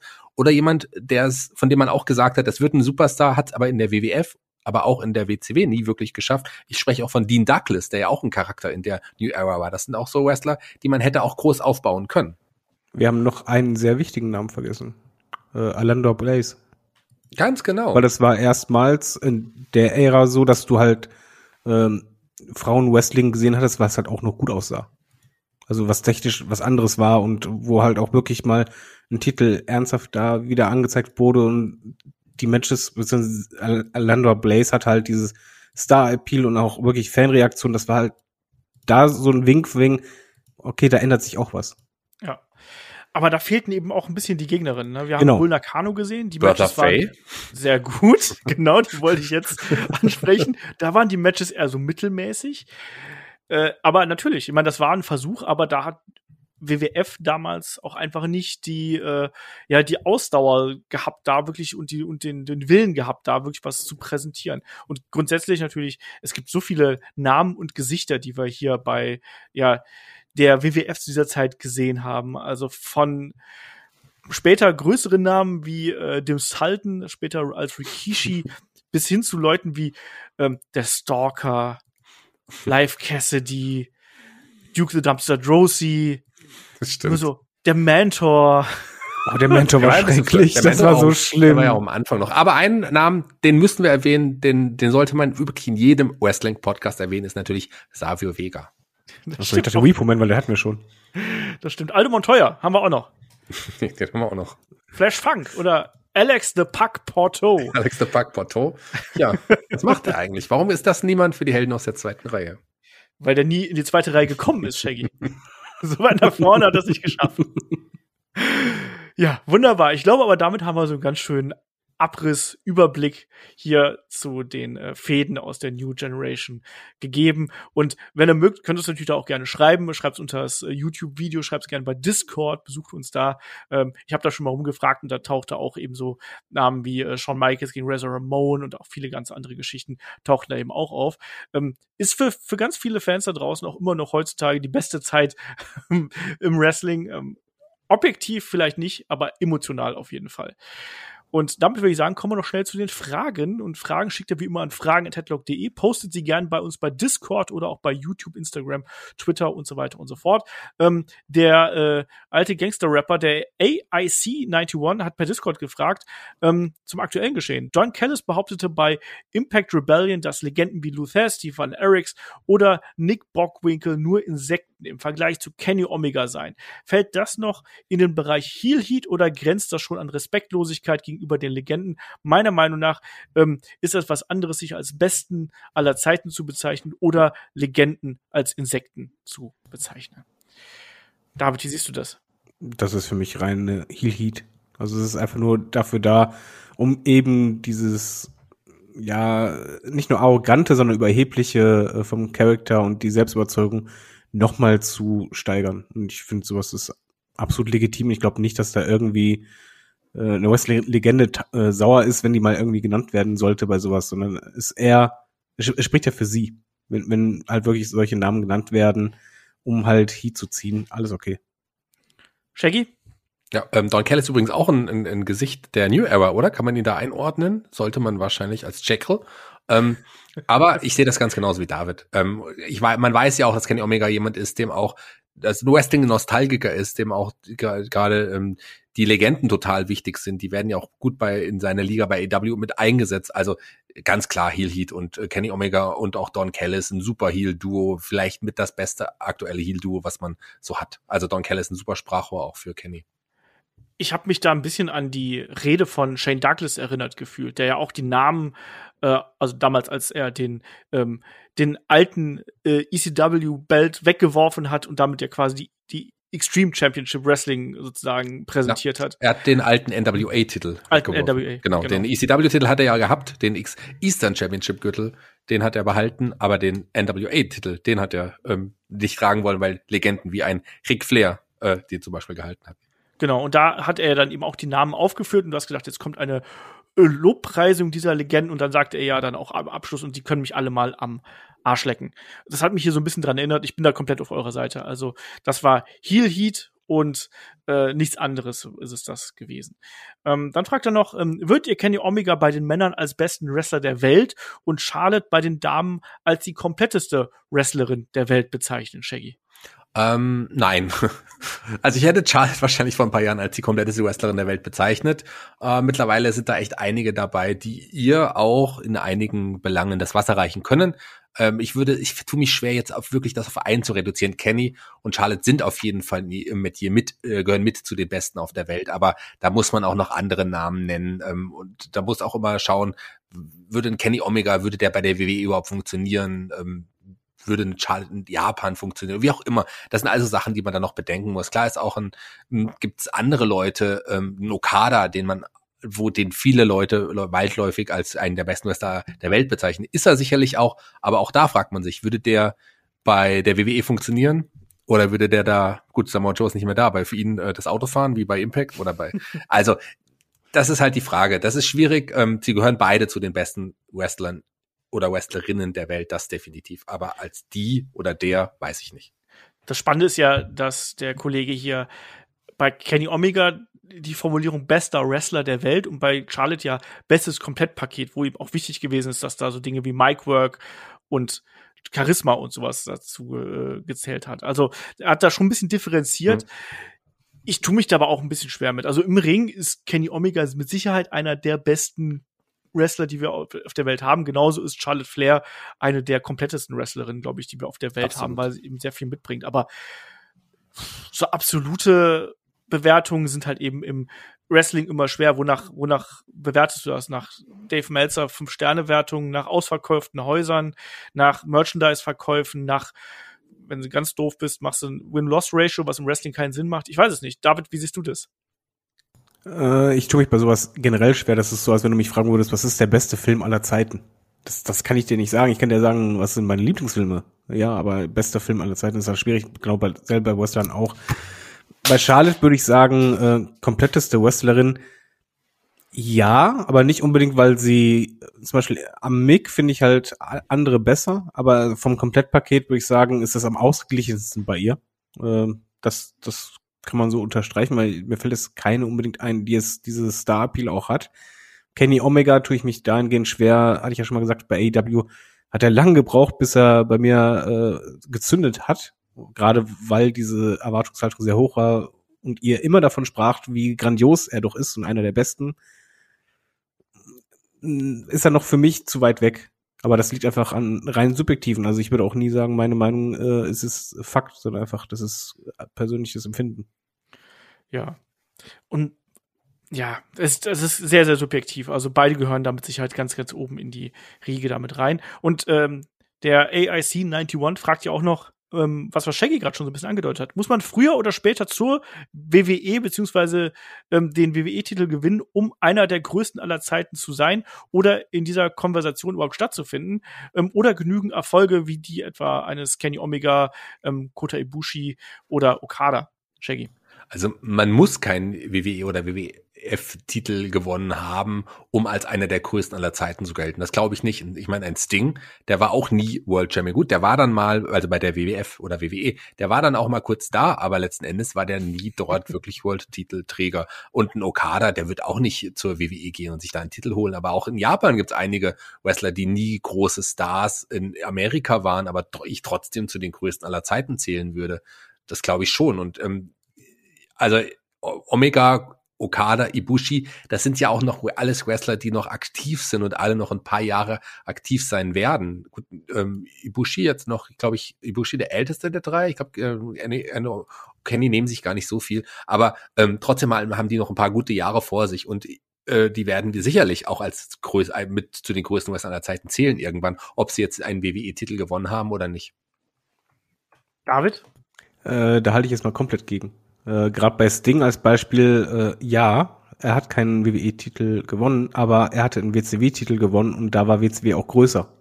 Und ich glaube, die Frage ist ja vor allen Dingen nicht bester aller Zeiten, sondern einer der größten aller Zeiten. Das deute ich mal oder interpretiere das mal so, dass man sagt, im Mainstream einer der größten. Und da bin ich wie bei jeder Sportart, beim Fußball genauso, wenn du halt nie die Champions League gewonnen hast oder den Weltfußballer des Jahres, dann ist es halt für dich schwieriger, dass man dich da reinsetzt. Es hat einen Grund, warum man da die Begehrlichkeiten hat. Und ich denke schon, dass ein Wrestler, der zu den größten aller Zeiten gehören will im Mainstream, muss auch mal irgendwann die WWE-Haupttitel gehabt haben. Schwierig, ich rede nur vom Mainstream, ne? Ja, ja, ich bin da tatsächlich eher ein bisschen auf der Seite von David. Ich glaube, dass du da, wo du antrittst und erfolgreich bist, solltest der große Fisch in einem nicht in einem großen Teich sein, solltest eigentlich der größte Fisch dann in einem möglichst großen Teich sein, damit du wirklich als größter genannt werden kannst. Du musst eigentlich beim Marktführer musst du irgendwie entsprechendes Standing gehabt haben, damit du wirklich als größter aller Zeiten da entsprechend präsentiert worden bist, weil danach wirst du dann eben auch beim Wrestling bemessen, nämlich wie viele Leute bringst du vor den Fernseher, wie viele Leute bringst du in die Hallen. Und da bin ich dann eher auf der Seite von David. Ich glaube, dass du da auf dem aktuellen Markt, wo wir jetzt momentan mal sind oder auch die letzten 10, 15 Jahre gewesen sind, ich glaube, dass du da schon einmal dann da mitgemischt haben solltest, um irgendwo diese Rolle einnehmen zu sollen. Aber würde dir einen Antonio Inoki jetzt nicht zu den größten aller Zeiten zählen, weil er nie einen WWE World Title gewonnen hat oder zum Beispiel ein bisschen moderner in Keishimoto und Koet Muta auch nicht zu den besten aller Zeiten zählen? Nein, nicht besten. Es geht um größten. Ich glaube, das ist was anderes. Ist wie bei Schauspielern. Es gibt fantastische Schauspieler, die im Art-Kino sondergleichen abliefern oder sonst was, aber die ganz, ganz großen Namen wie ein Top Hanks oder so haben halt auch schon mal einen Mega-Blockbuster gehabt. Ja, aber ich würde auch sagen, trotzdem würde ich klar, ich stimme euch ja unterm Strich auch ganz zu, aber es gibt da auch Leute, die eine Antonio Inoki zum Beispiel, das ist trotzdem auch einer der größten Wrestler aller Zeiten, oder nicht? Ja, wie gesagt, das ist echt verdammt schwierig. Ist die Frage, wie du es halt deutest, ist so wie bei Musikbands und sonst irgendwas. Bei allen Sachen hast du halt Leute, die wahrscheinlich sogar besser sind als die bekanntesten, aber wenn du halt der größten, eigentlich stellst du meistens, auch wenn du sagst, den größten Film oder größten Erfolg oder sonst was, das hat eigentlich immer was auch mit dieser Masse zu tun. Und wenn du halt auch beim Wrestling denkst, einer der größten Stars vom Wrestling, dann sind es halt Namen, die dir direkt einfallen wie Hulk Hogan und Undertaker. Nicht unbedingt, weil die jetzt im Ring die Besten waren, aber weil die halt so groß waren, dass alle die kannten. Spannende Diskussion auf jeden Fall. Und offensichtlich was nicht so einfach zu beantworten ist, weil es eben auch einfach sehr subjektiv ist. Das muss man auch mal ganz klar sagen. Da gibt es kein Gradmesser für irgendwo, sondern es ist einfach sehr subjektiv. Und auch da, das ist Shaggy die Beispiele genannt, also natürlich sind das irgendwie so die Größen aller Zeiten. Auch jemand wie Muto, Inoki und so weiter und so fort. Schwierig. Da haben wir bei der nächsten passende Frage dazu. Simon fragt per Mail, was ist eurer Meinung nach das stärkste WWE-Roster aller Zeiten, also ein Jahrgang? Ich weiß, David hat da schon einen Jahrgang?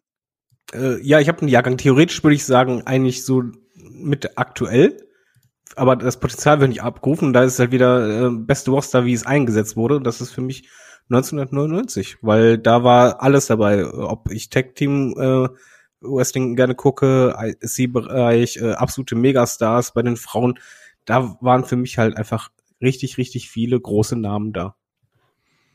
Shaggy? Also wenn man vom wrestlerischen Standpunkt da ausgeht, erstmal, dann auch da stimme ich mit David überein, das ist der aktuelle, oder zumindest die auch der, jetzt nicht aufs Jahr begrenzt, aber auch die letzten Jahre schon, wrestlerisch gesehen hat man da wirklich mit das stärkste Roster zusammen, was man je hatte.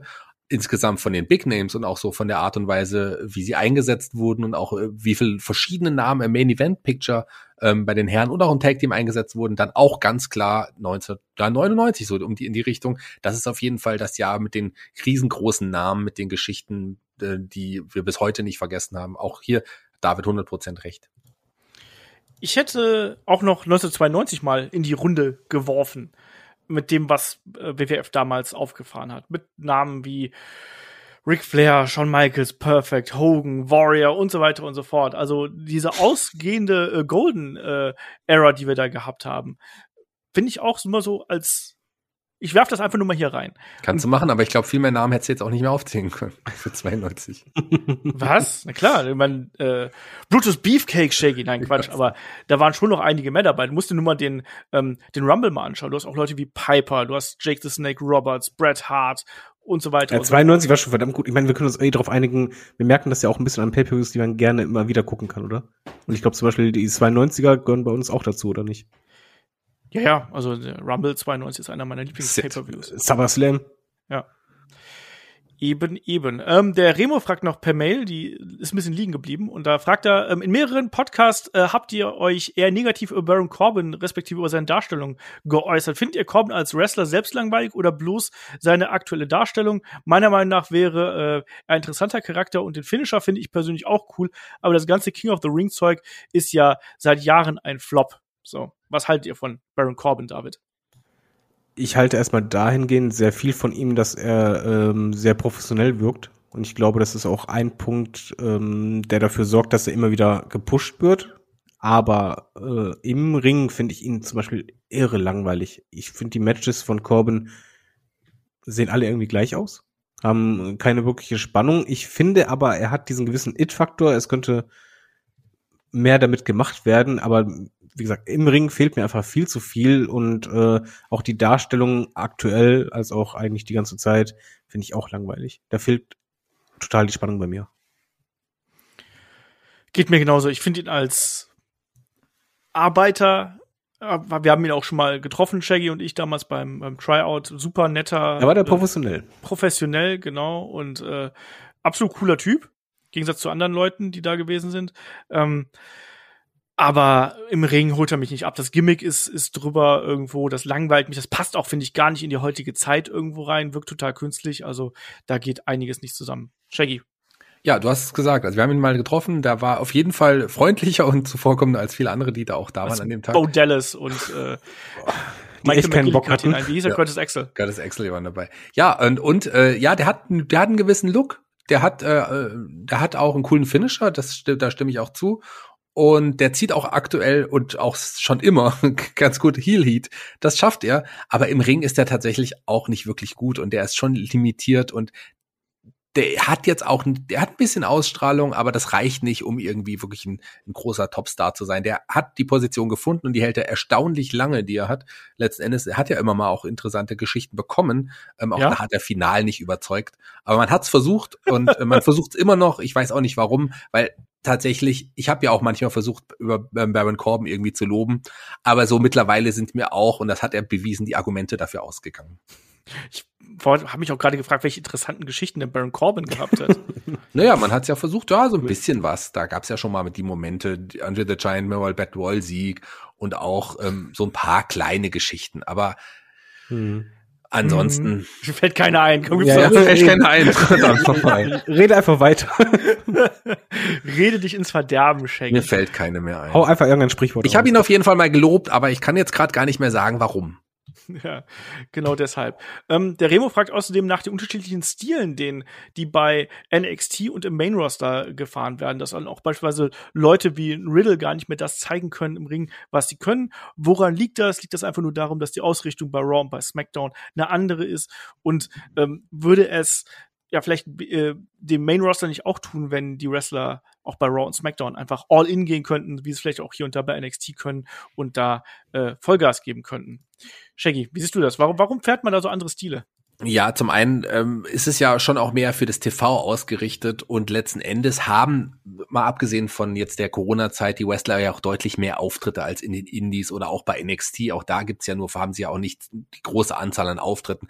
Man muss schon, und das macht die WWE ja auch wirklich, auf die Gesundheit der Wrestler achten. Und gerade so, wenn du einfach viele Matches hast, stecken die in den Knochen und das ist einfach, die Verletzungsanfälligkeit ist deutlich höher, dass man fürs TV und auch für die Hausshows sicherlich, die das ein bisschen zurückfährt und manchmal aber so bei Pay-per-Views dann die Wrestler dann doch manchmal zeigen lässt, was sie eigentlich können. Das ist in Ordnung und ich finde, das muss man für die Gesundheit der Wrestler auch so machen. Das glaube ich schon. Ja, David, möchtest du was dazu sagen? Was Shaggy sagt. Also es ist, glaube ich, einfach ein Aspekt der Masse an Matches, die abgeliefert werden müssen. Und da spielt sich irgendwie eine gewisse Routine ein. Dadurch kommen halt auch manche Matches einen sehr bekannt vor, wenn man die sieht. Und es fehlen halt oftmals Überraschungen, obwohl die Wrestler eigentlich mehr könnten, aber da muss man sie halt auch schützen.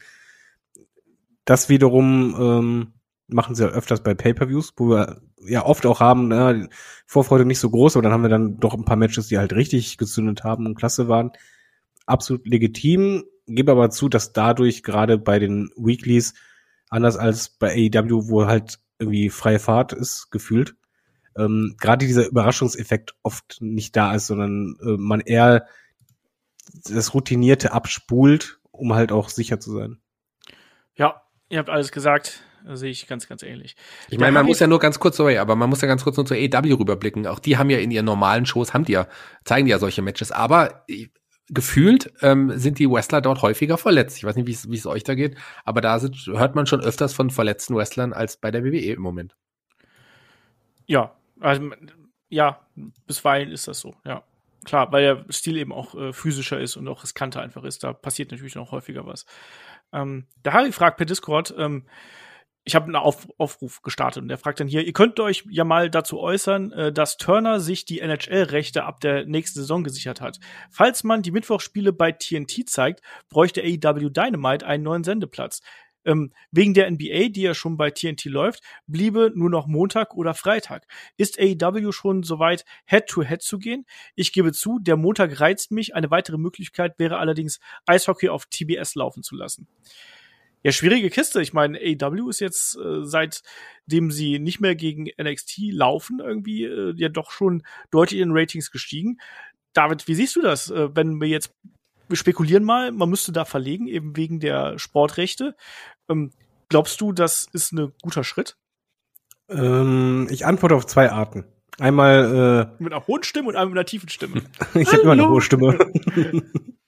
Einmal eher mit dem Kopf, da würde ich ganz klar sagen, man sieht ja gerade die Ratings, die sind ja wirklich richtig, richtig stark und es ist immer noch eine junge Liga, die wachsen muss und ich glaube, man sollte dann zum Beispiel zum Freitag gehen. Die direkte Konkurrenz tut nicht gut, man hat es direkt gesehen an den Zahlen und man sollte eher versuchen zu wachsen und dann kann man mal gucken. So, und jetzt rein emotional, ohne Kopf, och, was hätte ich Bock auf ein Monday Night War.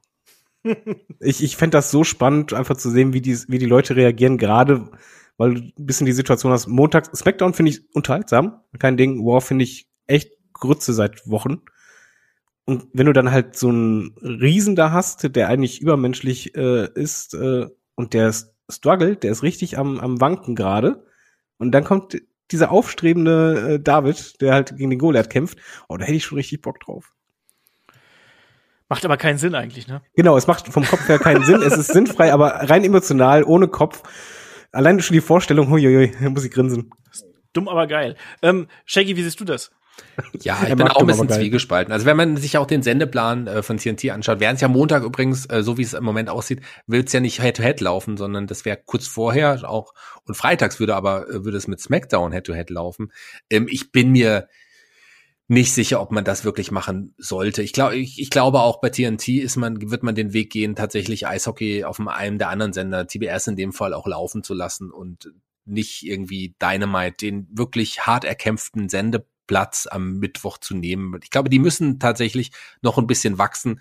Ich befürchte auch, dass es AEW am Ende nicht gut tun wird, wirklich Head-to-Head mit der WWE zu laufen, weil da gibt's ja, man hat immer noch ein Viertel vielleicht der Leute, die einfach Wrestling schauen wollen und die würden sich, warum auch immer, eher wahrscheinlich für den großen Namen entscheiden als jetzt für AEW, befürchte ich noch, aber ich fänd's auf der anderen Seite natürlich sehr reizvoll, irgendwann, wenn es wenn AEW soweit ist, wenn es sowas ähnliches wie damals den Monday Night War geben würde, wäre das schon natürlich einfach aus Nostalgiegründen schon echt irgendwie geil. Jo, lass mal so stehen. Ja, ich fänd's lass mal nicht so stehen, sag mal deine Meinung. Ich fänd's auch spannend, rein emotional, aber es macht halt keinen Sinn. Es macht keinen Sinn. Ich würde AEW Dynamite auf der Position belassen, so wie es jetzt ist, weil das funktioniert. Die Quoten waren schon in Corona-Zeiten überraschend gut, die waren Head-to-Head gegen NXT gut. Warum soll man was daran rütteln? Also das muss dann schon irgendwie was Größeres sein. Und wenn man Alternativen hat, sollte man es so belassen, weil die Quoten, die sie jetzt ziehen, sind stark. Und ich sehe da keinen Grund, weshalb man daran rütteln sollte. Zumal sie ja weiter wachsen. Man ist ja im Wachstum. Warum sollte man das Wachstum unterbrechen? Eben. Und du verlierst automatisch durch einen Timeslot-Wechsel, verlierst du in der Regel automatisch Leute, die zu doof sind, irgendwie umzuschalten oder sich irgendwie den Timer richtig zu stellen. Und das wäre, glaube ich, echt ein großes Problem. Gerade eben, weil die Promotion noch so jung ist. Der Rick Martell fragt noch per Discord, was haltet ihr in der heutigen Zeit von Monster-Pushes wie bei Braun Strowman, Lars Sullivan oder Eric Rowan? Die machen doch eigentlich immer dasselbe, brüllen rum und squashen Jobber. Das geht seit Jahrzehnten so und mit Omos hat man ja wohl auch dasselbe vor. Vielleicht sollte man das Thema grundsätzlich überdenken. Ich jedenfalls skippe solche Matches immer.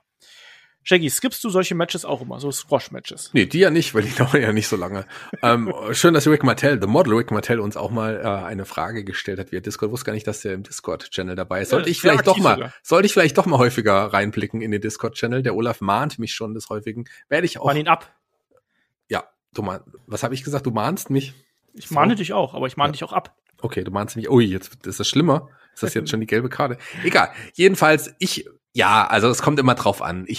Ich finde es eine gute Art und Weise, natürlich einen großgewachsenen Wrestler, ein Monster quasi zu pushen, wenn du dem erstmal wirklich Leute entgegenwirfst, die jetzt noch keinen Namen haben, denen es nicht wehtut, einfach relativ schnell zu verlieren. Ich finde, das ist eine gute, einfache Art, so ein Monster zu pushen. Früher hat man das ja nur gemacht und heute ist es ja eher auch was Besonderes, wenn sowas passiert. Also ich kann damit auch in der heutigen Zeit noch gut leben. Man muss nicht jede Woche dann Braun Strowman, und war ja die Zeit, gegen einen Wrestler wochenlang, dann kämpft er plötzlich gegen 2 Jobber, dann irgendwann gegen 3 und so weiter. Das ist immer der gleiche Weg. Das muss auch nicht unbedingt sein. Aber so kurzfristigen Monster so zu pushen und so zu booken, finde ich vollkommen legitim und finde ich eigentlich auch gut. David. Was Shaggy sagt, kurzfristig super, gerade um halt Monster aufzubauen, zu pushen. Dann muss es allerdings halt weitergehen und es darf nicht auf diese Reduzierung einfach bleiben. Ja, die große Herausforderung bei solchen Charaktern ist letztlich, was passiert nach der ersten Niederlage? Und das hat man sehr oft nicht richtig hinbekommen oder man hat gleich den Push irgendwie anders in den Sand gesetzt. Ich finde auch, das ist durchaus eine Geschichte, die man im Wrestling verwenden kann. Klar ist es nicht originell, aber wenn das die entsprechenden Wrestler sind, können sie es darstellen. Ob das mit Omis momentan gemacht wird, glaube ich nicht, weil ich finde ja, der hat ja auch was Menschliches, was Braun Strowman zum Beispiel am Anfang ja nicht gehabt hat, sondern der ist ja gerade in der Interaktion mit AJ Styles, ist da ja schon was Eigentümliches dabei. Deswegen glaube ich, geht man da zwar in dem In-Ring-Action, glaube ich, schon diesen Monsterweg, aber ich glaube, in der Personality-Darstellung, glaube ich, geht man da einen anderen Weg. So, 2 Fragen haben wir noch. Einmal fragt der Ricochet-Fan noch, was sind eure liebsten Hardcore-Matches, beziehungsweise welche Matches muss man als Fan von Hardcore-Wrestling gesehen haben? Eieiei. Shaggy kichert schon. Nein, ich habe befürchtet, dass du mich als erstes fragst. Hätte nicht kichern sollen. Schwierig. Also ich weiß auf jeden Fall einen Moment, den ich mir immer und immer wieder anschaue und der kommt aus dem Hardcore-Match und ihr werdet erstaunt sein. Das ist Brian Knobbs gegen Norman Smiley. Die beiden prollen. Wie der sagt mit dem Aufzug? Ja, ich darf es nochmal erzählen oder habe ich schon so oft erzählt? Das ist schon eigentlich ist egal. Erzähl es nochmal. Das Hardcore-Match der beiden, die brawlen in den Aufzug rein. Jimmy Hart als Manager von Brian Knobbs damals steht will mit dem, wahrscheinlich war es das Megafon, ich weiß nicht mehr, oder es war der Gürtel, zuschlagen. Brian Knobbs oben auf, über Norman Smiley, die Fahrstuhltür geht auf, Jimmy Hart drückt nochmal auf den Fahrstuhl, Fahrstuhl öffnet wieder, Jimmy Hart schlägt zu, aber mittlerweile umgekehrt, egal. Ich hab den Ihr wisst, was ich meine, gut war's. Du hast gerade alles kaputt gemacht. Ja, ich habe alles kaputt gemacht. Also mit anderen Worten, nein, es gibt keine guten Hardcore-Matches. Oh, das ist eine Lüge. Das ist eine Lüge, natürlich. Es gibt sehr viele gute, aber mir fällt außer der Szene, die ich jetzt falsch wiedergegeben habe, jetzt gerade nichts ein, was ich jetzt empfehlen würde gerade. Aber ich weiß, dass der David ein riesengroßer Hardcore-Fan ist. Damit meine ich nicht Pornos, nein, ich meine das Hardcore-Wrestling. Und der kann uns auf jeden Fall jetzt etwas Gutes mitbringen. Pornos auch. Erstmal, ich find's immer schön, wenn du es so ein bisschen rüberspielst im Denken, der ist nicht vorbereitet. Doch, während du geredet hast, habe ich doch mal gegoogelt, wann das war. Ja, das weiß ich doch. Hallo. David, du denkst immer, ich würde jetzt an dir weitervermitteln, weil ich denke, der ist nicht vorbereitet. Im Gegenteil. Ich weiß, dass du da auch immer total gut reagieren kannst. Und außerdem mache ich das ja immer, wenn ich dann nicht mehr weiß, was ich weiter sagen soll. Dann gebe ich immer niemanden ab. Ja, Google ist mein Freund. Ich hab's rausgefunden, wann das nochmal war. Also, WrestleMania 17 auf jeden Fall. Kane gegen Raven gegen Big Show. Ich weiß, Olaf mag es auch. Es ist kein klassisches Hardcore-Match, aber für mich ist es ein Hardcore-Match. Und es ist einfach unfassbar unterhaltsam, kurzweilig und lustig und grandios, muss man gesehen haben, meiner Meinung nach. Aber mein absolutes Lieblings-Hardcore-Match, was eigentlich, es heißt Extreme Rules-Match, aber für mich ist es halt Hardcore. Ich hoffe, das ist okay für euch, wenn es nicht um Titel geht. Das ist bei One Night Stand 2006. Edge, Lita, Mick Foley gegen den Namen kann ich nicht aussprechen. Terry Funk, Tommy Dreamer und die andere Dame, die dabei war. Beulah McGillicuddy. Danke. Das ist ein so großartiges Hardcore-Match, was ich so vielen Freunden schon gezeigt habe. Ich liebe auch den Moment, wenn Terry Funk erstmal schreit mein Auge und später kommt er wieder raus. Das Ding ist Hardcore pur und richtig, richtig gut. Triple H gegen Cactus Jack, Rumble 2000. Randy Orton gegen Cactus Jack, Backlash 2004. Und ich habe letztens, bin ich über alte DVDs gestolpert und da war eine alte DVD von WXW mit dabei. Und da war das Barbed Wire Match zwischen Masada und Yoshihito Sasaki drauf. kennt kein Arsch wahrscheinlich, ganz wenige nur, die jetzt hier zuhören, aber das ist das beste Barbed Wire Match, was ich jemals gesehen habe und eines der besten Death Matches, die ich jemals gesehen habe. Und wahrscheinlich blutig. Unfassbar brutal. Also unfassbar brutal und bis hin zum, es ist ekelhaft, aber das ist richtig geiles Wrestling kombiniert mit Intensität, mit dieser Stipulation. Und es gibt nicht viele gute Barbed Wire Matches, wie vielleicht auch Kenny Omega und John Moxley. Aber würdest du das als Hardcore-Match in dem Fall bezeichnen? Weil dann kannst du auch einen Großteil der ECW-Matches dann da mitnehmen. Da sind einige Matches dabei, die man da auf jeden Fall empfehlen müsste. Ihr hättest ja sagen können. Wollt's ja nicht. Ja, ich würde sagen, ja Norman Smiley, Brian Knobbs. So. Habe ich schon mal die Aktion im Fahrstuhl erzählt? Ja, die war super. Ich glaube, wir hatten schon mindestens dreimal. Aber ich habe es mindestens einmal falsch erzählt. Genau. Der Nuno fragt noch einmal direkt dich, Shaggy. Nämlich, wenn Künstler auf der Bühne nur zum Playback performen, singen sie dann trotzdem laut mit? Oder ist das Mikro aus? Oder machen die nur die Mundbewegung, Shaggy? So wie du beim Podcast. So wie ich mache im Podcast auch nur die Mundbewegung. Eigentlich kommt alles vom Band. So ist es bei meinem Podcast, aber ja, also das kann ich nicht ganz genau. Das ist ja, glaube ich, auch unterschiedlich. Ich würde mal aus meiner Sicht sagen, der das ja auch schon ein paar Mal so gemacht hat, das wirkt einfach anders, wenn du nur den Mund bewegst. Also du solltest dann schon mit sprechen, weil sonst wirkt das ganz anders. Du hast eine ganz andere Mimik, wenn du nur so tust, als würdest du etwas sprechen. So wie jetzt zum Beispiel. Hört mal.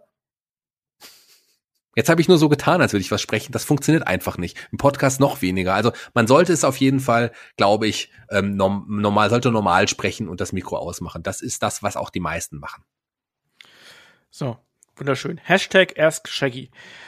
Und damit sind wir durch. Mit dem Podcast, mit den Fragen. Und Shaggy, möchtest du noch was sagen? Ja, ich finde, Ask Shaggy sollte ein eigenes Format hier werden. Ich bin für Ask Shaggy. Wir nennen es Ask Shaggy und da dürft ihr mir Fragen stellen. Ab sofort, können wir ein tägliches Format hier bei Headlock einrichten? Oder in welchem Rhythmus hättest du es gern, Olaf? Ein Sprichwort-Tagebuch. Ein Sprichwort-Tagebuch. Eine Schwalbe macht noch keinen Sonntag. Shaggy, ich warte immer noch auf den Peter Avalon Personality. Der ist in der Mache, das Team arbeitet sehr langsam im Moment, gerade weil Peter Avalon seit Wochen nicht mehr zu sehen war. Der soll ja auch tatsächlich Teil dieses Podcasts werden, der soll dann auch mit podcasten. Wir müssen ihn nur kontaktieren. Wer ist denn das Team hinter dem Podcast, Shaggy? Ach, das Björn. Oh, falscher Fuß. Also kennt die ja gar nicht. Also die heißen, es sind zwei Jungs, Björn und Tim heißen die, aber ich weiß nicht, ob ihr die kennt. Ich weiß nicht, ob die im Podcast schon mal involviert waren. Auch das lasse ich einfach mal so stehen. David, möchtest du noch was Vernünftiges sagen, bevor sich Shaggy um Kopf und Kragen redet? Ob Mailand oder Madrid, Hauptsache Italien. Wunderbar. Dann mache ich an der Stelle hier den Deckel auf diesen Podcast. Wie immer, schaut gerne bei uns auf Patreon und auf Steady vorbei, wenn ihr noch mehr so Kram von uns hören möchtet. Shaggy und ich haben jetzt in der vergangenen Woche im Fokus Spezial über die New World Order und das Scheitern der New World Order bei WWE gesprochen. In der kommenden Woche gibt es eine neue Ausgabe von den Helden aus der zweiten Reihe. Es gibt No Holds Barred. Wir haben wieder On a Pole an den Start gebracht, wer was zum Lachen braucht. Und im nächsten Wochenend-Podcast hier bei YouTube, Spotify, iTunes und dem Feed, da sprechen wir dann über Stables und passend dazu gibt's dann auch die Match of the Week Review zu Blood and Guts bei AEW Dynamite. So, damit sind wir durch. Ich sage Dankeschön fürs Zuhören, Dankeschön fürs Dabeisein und bis zum nächsten Mal hier bei Headlock, dem Pro Wrestling Podcast. Macht's gut, bis dahin. Tschüss. Burger King. Tschüss.